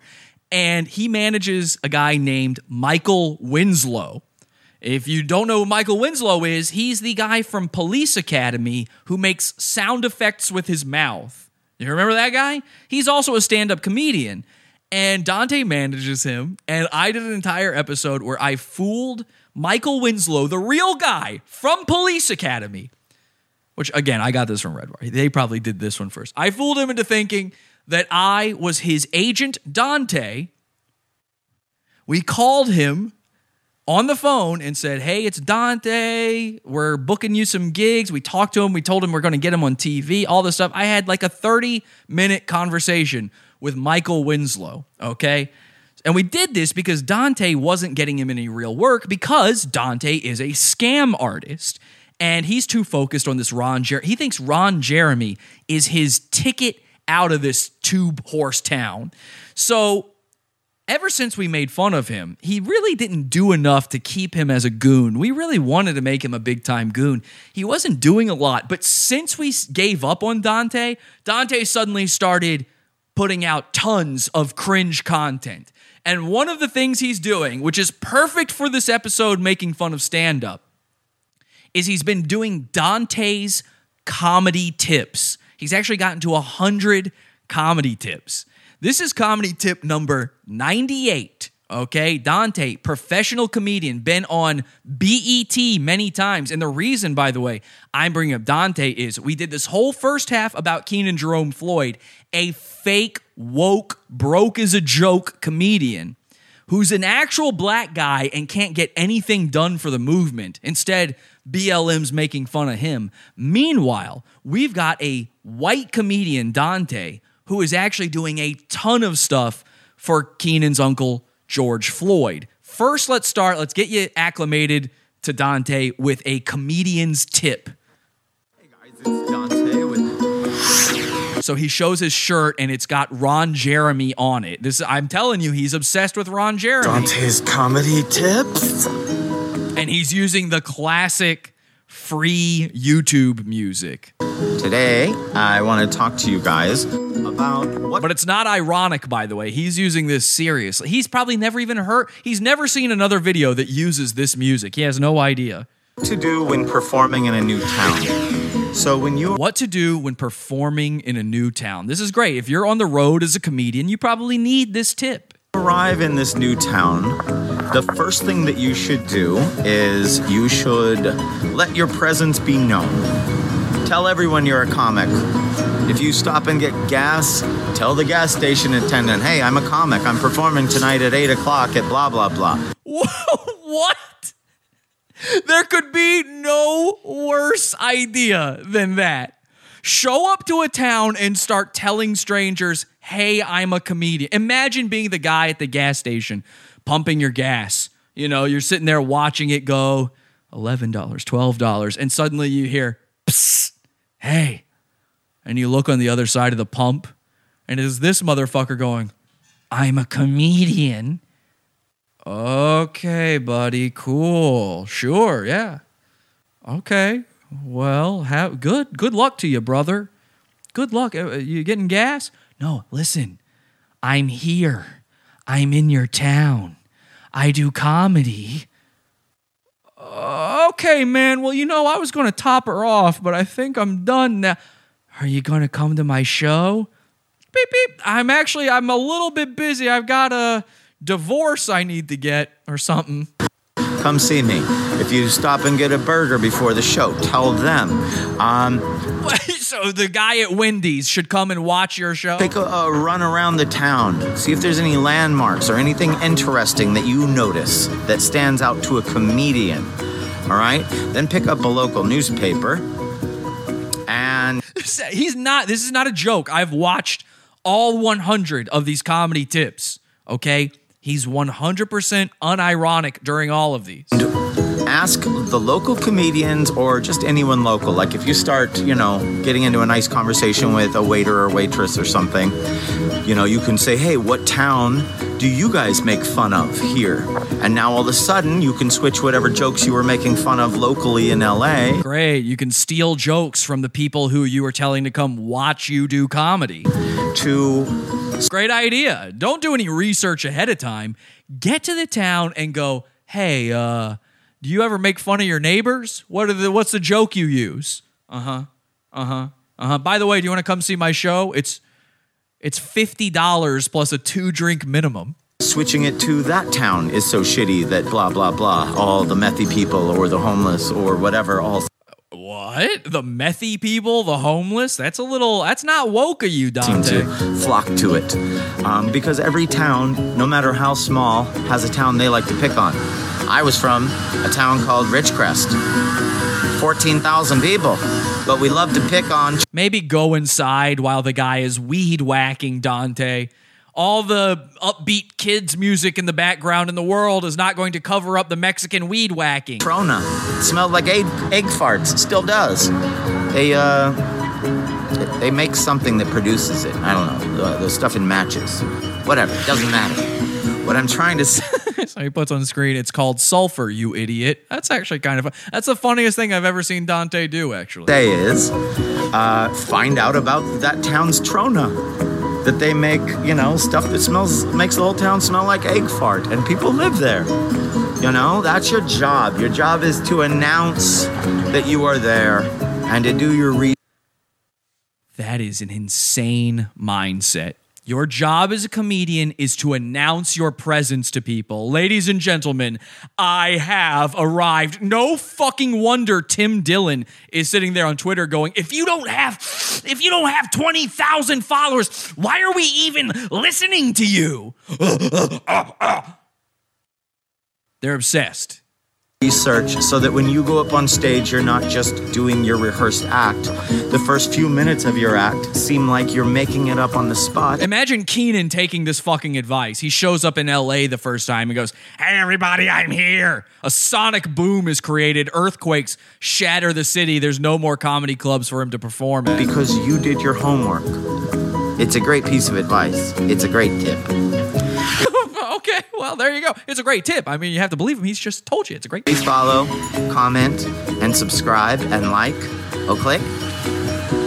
Okay, there you go. I agree. Follow, like, subscribe, Dante the comedian. It's uh his channel is called Dante the Comic, actually. Am I subscribed? I am. Okay. Just making sure. I am subscribed. So that's Dante. That gives you an idea of the type of guy we're dealing with here. Dante has completely lost his mind when it comes to saving black people. He thinks this is his job and he will risk life and limb to do it. Okay? Um actually, do I want to show you which one do I want to show you? Hang on a second. Let me actually uh, so first, this is his Instagram and I love following his Instagram. Uh, because it is wild, it is insane. He posts very strange things. Oftentimes, he posts his own wife in like her underwear. He loves to show off that his wife is hot, which is a disgusting habit for a man to do online. Keep that to yourself. You get to enjoy it. Don't show that to me. Um, I'm bringing back up his video here because I, I have one other thing I want to show you from his YouTube channel. So this is his uh, Instagram post. It says the U.S. Secret Service called me to intimidate me for using my freedom of speech. Now let's look at the story on that at real Donald Trump gassed oh, when at real Donald Trump gassed us in a church for a photo op. I tweeted he was a traitor and traitors should be hung in public. I used my freedom of speech. The Secret Service called my home yesterday to let me know that what I said was not illegal, but be careful with words. Okay, now I have a personal connection to this story. Number one, he's talking about when Donald Trump went out there to get that photo op at the church that the protesters burnt down. And so people were at it, and he had apparently he gassed them to get them out of there. Dante, that's in Washington, D.C. Dante is in Los Angeles. Dante says, when we were gassed, Dante is a lunatic. He was not there, he was not a part of this. Now, I have been contacted by the Secret Service before. Uh, actually, pretty famously, most of you guys know that because of my show, the Secret Service came to my house one time. And they came to my house because I made a joke about maybe hurting a certain very important man that the Secret Service is sworn to protect. Now, when I did it, it was not Trump, it was Obama, and I did it every week for a year and a half. I was joking. I mean, I absolutely did not actually mean I was going to climb over a fence with a crossbow and eliminate the Hussein family. But I did say it a lot. I was exercising my freedom of speech, and I found out the hard way that the Secret Service, while that is not illegal, frowns upon it greatly. The other thing I found out, though, is the way they intimidate you is not by calling you. They go to your house carrying guns, and they heavily imply that their van outside, they've got plenty of black bags in it to put over your head, and you may never be seen again unless you say, I pretty, pretty please don't take me to jail. I'm so sorry. I'll write a letter to the president. Now, this is true. When they did this to me, they forced me at gunpoint to write a letter to the president and the first lady apologizing. Well, the story is deeper than that, there's more to it. I have a feeling if Dante is willing to lie about being on the other side of the country in that church, he's willing to lie about the Secret Service calling him. They don't waste time with calling. there's no intimidation. He's talking about it, they're intimidating me over my free speech for calling. Well, bullshit. They're, that's not intimidating. If I got a call from the Secret Service going, you didn't commit any crimes, but I'd click on the but. Oh, I didn't? Bye. And they can call me back all they want, but they're never going to get me to answer ever again. So I, I don't feel like he's telling the truth here. Call me crazy. I don't know. What do you guys think? Uh, F, Mad Lad. I like to think Jesse is a sophisticated racist and his racism just goes over my head. I am not a racist whatsoever. I don't know where you even get this idea. Ha ha ha. I love this story. Uh, before they put the bag over your head, look at their boots. They're feds. Okay. Yeah. I mean, they were definitely, I knew they were feds. I, you should hear the story. You know, I'm going to save the story. I've told it many times before, but I definitely I I caught them coming up to my house. I actually caught them by surprise. It's a pretty good story. Um, that service isn't so secret. No, it was not. So now Dante is spending all his time online whining about the fact that he's been recording unjust arrests by the police in LA, that he's fighting for black lives. Here he is marching with drag queens, which is a great look. Um, and here's an interesting part, too, actually. Uh, the drag queen on his right says, Never fear, Wonder Bra is here. And you can tell that's true because look at how perky Dante's nips are. His tits are way up there. He is looking good, boy. Ooh, sassy boy. Yeah, that's a good look, Dante. You should maybe consider being a drag queen as well. He's now claiming that his daughter is a black woman, by the way, trying to get points. He's saying that this girl on the left is a black woman. Okay, that's his daughter. He says she's black. And his big thing now is to say that because he spoke out against the government and against police and against tyranny and against the president, that the government came and painted over his fence and he is now owed reparations. I'm not kidding. Uh, here's a video called After I Posted a Video of LAPD Pulling Over Men Unjustly, My Black Lives Matter signs were painted by the city. So, this is what he's talking about. He's talking about his fence Rusciolelli, and this message goes out to the city of Los Angeles and our mayor. I filmed a videotape of the police. They're gone now. So here we So go. here's the video. The helicopter, he said, made them do it, and now they're gone. Things have happened What to the my f- Holy shit. For example, He just, oh my God, I couldn't even pause that in time. That was so much louder than the rest of the video. I'm so sorry. That scared the shit out of me. So he yells at the cop some crazy shit about a helicopter. What the hell? the city of Los Angeles and our mayor. I filmed a videotape of the police. They're gone now. So here we go. The helicopter, he said, made them do it, and now they're gone. The helicopters made him do it and now they're gone. Well, that's not something a crazy person would say. The radios are in my teeth and the mailbox knows my secrets. Things have happened to my home. For example, the city came out and painted my fence where my daughter had written in sidewalk chalk right here BLM. So there it is, BLM. Not in spray paint. So they painted my fence shabbily, first of all. They took He's mad at how bad a job they did painting it. not in spray paint. So they painted my fence shabbily, first of all. They took away my signs. They didn't take them away. The sign is still there. They just pointed right, uh, they painted right over the signs that say, I can't breathe, George Floyd, and this is not a riot. It's a protest. They painted the signs on my fence. So he puts on screen at Dante the comic, hashtag BLM. He thinks that this Black Lives Matter thing is his ticket to fame. On my property. The city did it. I will put up the ticket number um, of why they did it. And they didn't finish this. so he's mad they didn't do the lattice work at the top. He says, I want an apology from the city and for them to repaint my whole fence. Wow. he's looking for the. He wants the cops to come and repaint. What do they have to repaint the sign and write BLM on it too? At Dante the comic. They got to paint that part too. So Dante is a legit crazy person. Th- I mean, he's an insane man. This is not the way a normal human being acts. And if you don't know about Dante, maybe uh, you need to go watch those old episodes and figure all this stuff out for yourself.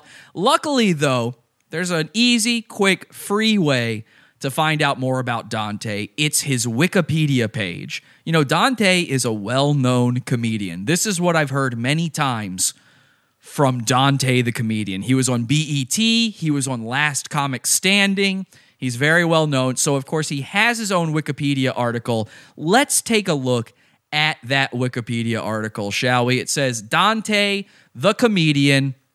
Dante, real name J. Dante Rusciolelli. So he's Italian, he's not black. Uh, and uh, is an American comedian and activist. It really says this on his Wikipedia page. An American comedian, an activist, and if we click the link that proves that, what do we get from that? Oh, his Instagram page. so the proof that he's an activist, the shit he's been doing on Instagram. Now I wonder who made this Wikipedia page. I, I mean, gosh, I can't even think. Dante is the youngest of four children. In 1982, Dante and his parents moved to San Diego, where he attended Patrick Henry High School. On November 24th, 2018, he married his longtime girlfriend and business partner, Rebecca Kochan, who cares. And by the way, the proof of that is his Instagram. On June 3rd, 2020, so just the other day, used his platform. It doesn't even, this is not even written properly. On June 3rd, 2020, used his platform and activism to assist a group of black men, and black men is capitalized, so you know it's important. Who were racially profiled by recording and demanding they be released as the LAPD had admitted the stopped the the stopped the wrong vehicle. Gosh, I wonder who wrote this article. Man, Dante starred in the 1996 BET sitcom The Blackberry Inn. In tw- we all remember that one. In 2007, he appeared in season five of Last Comic Standing on NBC and was eliminated in episode seven, the first of seven elimination episodes. So he's got to stick it in there that he was eliminated during the first of the elimination episode. He made it to the eliminations. He needs you to know that because, of course, he wrote his own Wikipedia article. Black Men was their band name. Yeah. They say in the chat room he ran for mayor. Apparently, he ran for mayor of Los Angeles. In 2001, like all of these washed up nobody celebrities, these like D, well, really Z list celebrities pretended to run for mayor. Like Los Angeles didn't even really have a mayor then. So I think they were bringing back the mayor for the first time in decades or something. And it was kind of a joke. Porn stars were running for. So Dante didn't run for mayor. He just said, I'm running for mayor. And nobody noticed and nobody cared. That's what happened. But how funny is it that before his actual accomplishments on the Wikipedia page, uh, like having a show on BET, being on Last Comic Standing. I mean, those are technically comedian accomplishments. Say what you will about them. He thinks it's more important to add that he is a, an activist and saved black people. Again, this white guy is doing it better than Kenan could do it himself. I tried to tell you, Kenan's no real activist, but how do I know that he made this page himself? Well, let's go to view history. And if we take a look here, the last edit was made by somebody named Pinky Girl 2000. Now, why do I have a feeling that's the wife he married, Rebecca Kochan? I don't know. I can't prove that. But what I can prove is that Dante Rusciolelli did edit this page. It's right there. He literally used his own name to edit this page. And if we take Comic Dante is another name, he, so he's used two names on Wikipedia to edit his own page. These are older edits, by the way, though. So whoever this is, whoever Pinky Girl 2000 is, that absolutely has to be either Dante or his wife because that is the one editing these most recent Black Lives Matter things in. But here's the proof that it's him. He even says, I added that I manage Ron Jeremy. Remember, he's got to let you know he's in charge of Ron Jeremy.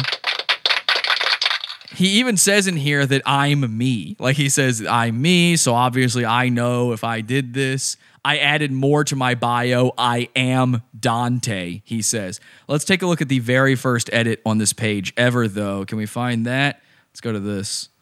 And if we go to the very first edit ever, the which means the edit that added this page to Wikipedia, it was made by, of course, comic Dante. Right there. and he made it a whole by. Let me see this one. Uh, is there a way? How do I click this? Is, is anybody a geek enough that they know how Wikipedia works and I can look at this? Can I compare selected revisions? Let's see what the uh, page originally said. Maybe this is it. Oh, here we go. Oh, look at this. Ooh, he went all out on this one, boy. So this is the page as he originally uploaded it. Okay. Dante was born J. Dante Rusciolelli, blah, blah, blah in Ridgecrest, California, and then for some reason he puts slash Naval Air Weapons Station, China Lake. At age seven, he and his best friend, Jared McQueary, went to the base theater to see an improv troupe. He spelled troupe wrong. hey, but we support our improv troops. This inspired them to form a comedy team and perform at their elementary school. He's talking about elementary school this is something you do when you don't have real credits. When you don't have anything actually going on, you include shit like what you did in high school. This dude's doing elementary school. Fucking tell that to Holmes, Watson. Uh, Dante and his parents, Dick and Joanne Rusciolelli, moved to San Diego in 1983. In 1986, I was born, and Dante and Patrick Henry High School mate Gerard Wolf. Why is he putting these people's names? They're not famous. Formed the comedy team of Dante and the Wolf.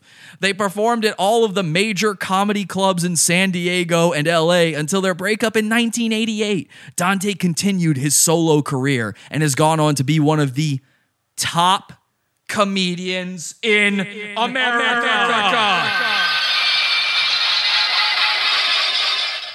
My mom told me I was talented, they say in the chat room. Yep. Dante has appeared in over 40 TV shows and movies. Where's this information now? He is best known as a cast member on season five of Last Comic Standing. On the show, Dante received the first standing ovation ever at the semifinals. Wow, that's not included in there anymore. He also won every audience favorite award. Jesus Christ. Fucking put it on your refrigerator, not on Wikipedia. In the 1990s, Dante was also the most famous white comedian to black audience. What a crazy claim! Holy shit. I haven't read this before. I'm reading this for the first time with you guys.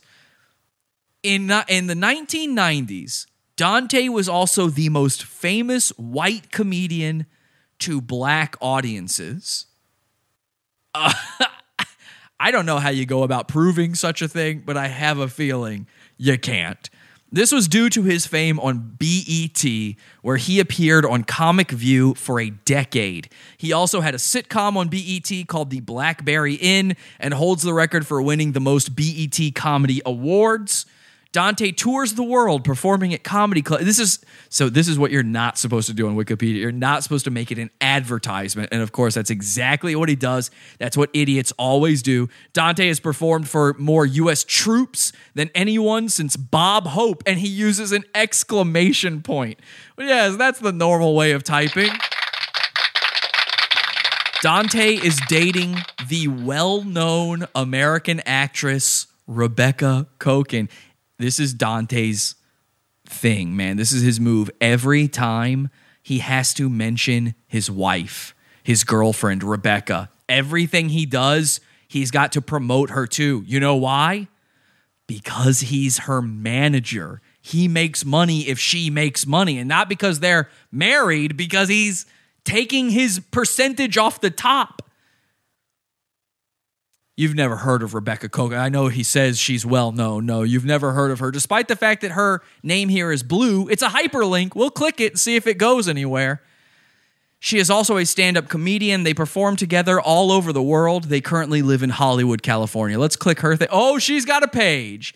She's got a page. This biography of a living person needs additional citations for verification. So I wonder who made this one. I didn't see this before. How much do you want to bet uh, Pinky Girl or whatever the name was is on this page as well? It's got her filmography. There's a long filmography on here. How come that's not on Dante's page? You know what? Maybe she is more famous than him. She's got an IMDb and stuff. I'm still pretty sure this page should be up for deletion. Look, look at this. Look at the photo she includes. It's got Dante in the corner, hiding his tiny little smile. Just hiding in the corner. Oh my God, these people are sick in the head. Let's see who made this page. We've got, well, I don't see Pinky Girl. To be fair, I don't see it. Lots of different names in here nothing sticking out as necessarily being Rebecca. Um, somebody protected the page. Somebody named Bong Warrior protected the page a couple years ago. Uh, a lot, man, a lot of people on this page. I don't know. Maybe she is well. Do you guys know who this is? I've never fucking heard of her, uh, except for being Dante's wife, of course. She's had a page since 2007. Created page with Rebecca Kochan. Who created it though? somebody named Inner City Teacher. Is there any way to prove the Inner City Teacher is Rebecca? Somebody needs to do the dirt digging on that one. I need to know. I need to find out. Rebecca is in a bunch of porn stuff, says Scott in the chat room. Uh oh, okay. Maybe that's how so many losers on Wikipedia have heard of her. All right, well, we're going to wrap this one up. I know this has been a long one. We're at three hours now, just about. I want to wrap this on maybe the strangest video I've ever seen in my entire life. I thought this vo- uh, video was a joke to begin with. Apparently, it is not. Apparently, this is 100% serious. It is a video by Dante, recorded by Rebecca, called Stand Up Comedian Dante Gets Emotional When He Can Smell Out of His Nose for the First Time Ever. Now, that sounds like a comedy premise, okay? But I'm telling you, they are 100% serious. There is no irony in these people, none. They don't realize how they sound. I thought this was a parody video. Uh, you know those videos where it's like a guy has been colorblind his whole life and they buy him those glasses where you can see color and he's like, oh my God, colors Oh, the sky is blue. I never even heard of that. Oh my god, a tree that's green. Oh, balloons. Balloons are yellow and red and blue. You know those videos? I thought this was a pair. And by the way, that would be a hilarious idea for a video to make fun of those videos going, I can smell for the first time in my life. Dante's claim is that he had a deviated septum that was so bad he's never been able to smell before.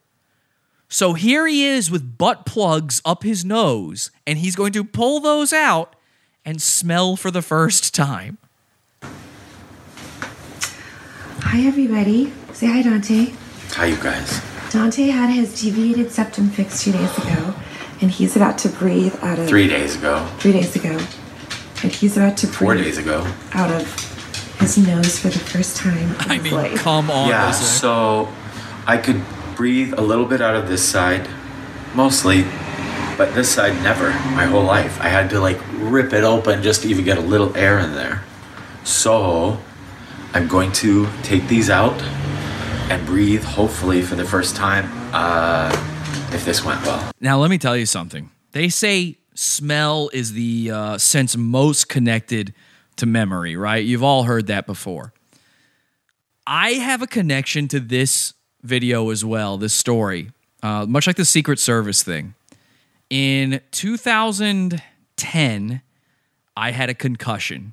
And as a result of that concussion, I completely lost my ability to smell properly or taste. Most of the time, things would taste bad and I couldn't smell anything at all. This is true. This is a 100% true story. Um, when I could smell stuff, it smelled really bad. Particularly human sweat smelled like pepperoni to me. It smelled like meat. Um, but inversely, I would go into a meat aisle at the grocery store. It smelled like human sweat to me. It smelled like BO. So it made life pretty difficult. But most of the time, I couldn't smell anything at all. Now, I don't know when I regained my sense of smell and taste, but it was years later. I dealt with this for years. And despite the fact that apparently the, your most memory linked sense is smell, I didn't fucking notice when it came back. I didn't notice when taste came back. It just, I went from one day, I don't know if it was gr- so gradual, you know, maybe it was like the frog in a pot of boiling water. I just didn't notice it had come back and now I'm back to normal. I don't know. All I know is one day, long after the fact, I went, oh yeah, I used to not be able to smell shit. So to me, the very premise of this, as a guy who has not been able to smell before, is ridiculous because who fucking cares? Who cares? Now, if I was blind my whole life and you gave me the ability of sight, I would be, I would cry. I would absolutely cry. That would be incredible. If I couldn't hear, if I'd never heard my uh, own wife's voice and suddenly I was given a cochlear implant, I'd be all over that shit. Oh my God, the beauty of sound. And of course, by the next week, I'd be telling that bitch to shut up. Sorry, Kelsey, it's a joke. But I can imagine those. The idea of a guy who can't smell taking this this seriously is so fucking retarded that I know what the real story behind this is. The real story behind this is Dante went, you know, those colorblind videos? I bet we could go viral with a nose blind video. Everything to these fucking charlatans is about how can we get views? How can we go viral? All of that. It's manufactured. They're always trying. And not because he wants you to see his comedy, but because he wants the numbers. He wants big, big numbers. And I guess nobody told him the secret to that is to pay for them like Tim did and like Revenge of the Cis did. Build that brand, they say in the chat room. That's right. Build that brand. Kenan Floyd, he's obsessed with building that brand. Dante, obsessed with building that brand. Tim Dillon, obsessed with building that brand. Luis J. fucking Gomez is obsessed with building that brand and nothing else. That's the most important thing my good friend Luis J. Gomez. Should we check in with those emails before we watch Dante? I almost forgot about our emails. Um, I can't leave those guys out of the mix here. So before we go, let me check the emails, see what people are saying. Uh, oh, Riley Brooks, my producer, Riley. He says, Stop being funny. Your show is too funny. We all know that comedy is not allowed in this day and age. Cease the jokes immediately. Thank you. And then from Helmet, the guy who's had a problem this whole time, and yet I have no problem with him. He says, It's over for you. I'm watching every step you take. Good luck being online. Thank you so much, Helmet. Um, so far, so good. You know, you could, if the show was, if you're going to take it down, you could do it during the show. Like, why is this show still live? I don't know. Am I tempting fate too much by saying that? Maybe so. By the way, his email is battlekerbal at gmail.com. K E R B A L. Battlekerbal at gmail.com. I assume, did you want me to read that or not? I don't know. Anyway, uh, let's keep watching this. Please keep watching the steps I take, Helmet. That's that's also what my viewers do. All right, Oh, he's pulling sorry, out. You guys probably don't want to watch. Yep, I'm sorry, you guys. You probably don't watch. He's going to pull out the gauze. I've always breathed out of this side a little bit. See how they've got flowers set up for him to breathe in. So. Oh my god. Oh, there's his daughter. Ew, what is his daughter doing? Why is she on the? I didn't notice that before. Why is she on the floor? You see his daughter peeking out on the floor back there. His black daughter. I've always breathed out of this side a little bit. Oh my god. Look at that. What the fuck is she doing? Do they keep her in a closet or something? What is happening?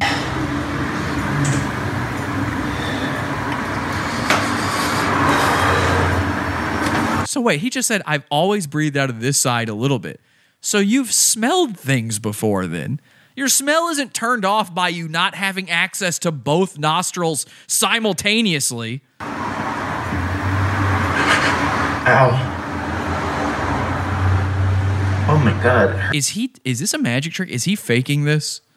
Hang on, is he faking this? Is there like does he have just a little tiny bit of tissue up there and he's trying to make it seem like it's deep up that nose hole? Are you okay? Yeah.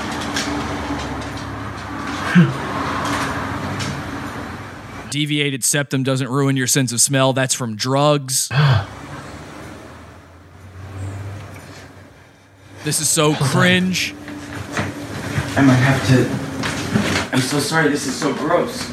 so he realizes boogers are stream. This is supposed to be that beautiful moment, you know, from all those videos where like all of a sudden the violin music starts playing, everybody's crying and hugging and going, "Oh my god, what's it like? What's it like?" And he's just like blah, blah, blah, blah, eating his own boogers. This is the most Dante thing to ever Dante. I just have to get stuff out of here. What a beautiful moment. With the gauze out, it's as dangerous. Here we are now. Smell my anus. He's crying. He just started crying. He's not even in front of the flowers anymore. He's just in the kitchen, snotting all over his arm.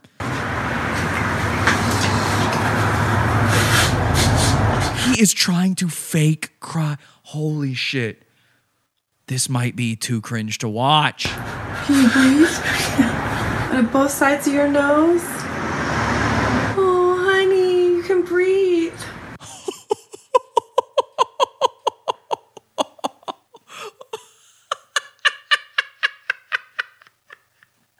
What the fuck? He's crying. He's actually crying. By the way, now from now on, he's just gonna be grabbing at his lip, going, "Oh, I'm the best man. I did it." he's gonna have that little itch there constantly now. Oh my god, I don't know if I can. There's only a little bit left. I don't know if I can watch it. I can't watch a bald man cry. I can't watch a bald man with Tintin's hairdo cry. It's too disgusting to me. I can't even like when a woman cries, I just want her gone. Look at that little Tintin hair. So he's been balding his entire life. Even when he was a, a kid, he was nine years old and he was balding. And so his way of alleviating that was to just comb the uh, the little poof left in the front straight up like Tintin, like Chris Gethard. And it's so sickening to me. I hate looking at it. So for him to cry as a man on top of that is maybe the most infuriating thing I've ever seen. Can you breathe? He's grabbing his head. And keep in mind, he's got this gross little magician's soul patch. It's like a line that goes down his chin. Any moment now, he's going to make his boogers disappear by eating them. On both sides of your nose? Oh, honey, you can breathe. Holy shit. Oh my god. He can't work up the fake tears. He's wiping nothing. There's no tears there. What are you wiping, Dante? Hang on, let's go back. Let's go back. What is the what is being wiped? Oh my god. So there's not a single fucking tear on his face. And look. Oh. That's insane. I feel so stupid for crying. It's not like I've been blind my whole life. I just couldn't breathe. Even he knows. Like he just. Re- By the way, that remember that thing I told you about that telling on yourself thing I was talking about earlier, where Godfrey told on himself. That's him going. We discussed ahead of time. This will be like the blind videos, and now he realizes how fucking stupid this is. That's insane. He's telling on himself. They always do. The comedians, they're they're so scared. They're constantly so scared. They know, you know, they've got spotlight syndrome because they want that spotlight, but they know they don't deserve it. They have imposter syndrome because they know they don't deserve it. I feel so stupid for crying. It's not like I've been blind my whole life. I just couldn't breathe. That's huge. Wait, I want to give you a hug. Can That's I turn his it daughter. And he's crying there at the end. What an insane video. That's nuts. That's fucking nuts, man. Okay, Dante the comedian, a guy to watch. Keep him in your subscriptions. Follow him on Instagram for sure. Dante the comedian, Instagram. I think he finally blocked me on Instagram. I can't remember. He might have blocked me, he might not have, but this is a guy, by the way, Dante is a guy who we actually did the Photoshop joke to uh, over a year ago. Was that last year or year before last? I, I can't even remember. We did that joke too, uh, where we were accusing him of lying about all the comedians he had been friends with. So I don't know. I don't know who did it first. Interesting stuff, though. The comedians, something to look out for. Kenan Jerome Floyd, I mean, maybe he's going to make it, you know. Maybe he's got that writing gig. Maybe he's working his way up the comedian ladder. Maybe he's going to be the next biggest thing, like Godfrey said. Or maybe it'll all come crumbling down for him since I've made him my pay piggy. Go check out that World War episode and that Fallout episode. $20 level of the Pizza Fund. Absolutely worth it. I hope to see you Wednesday for our Wednesday show. Every week we do two episodes of Pod Awful, an episode like this, and another one just like it on Wednesday night. Same deal, live, chat room, the whole nine yards. We don't cut corners. There's no, it's not fluff, it's not extra, it's more. It's more and it's great. So you're missing half of every single bit of Pod Awful by not being in that pizza fund. I hope you join it. Podawful.pizza is the link. Podawful.pizza.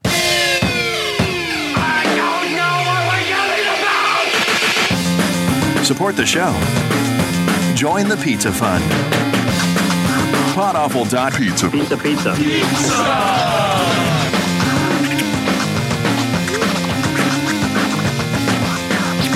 Podawful.pizza.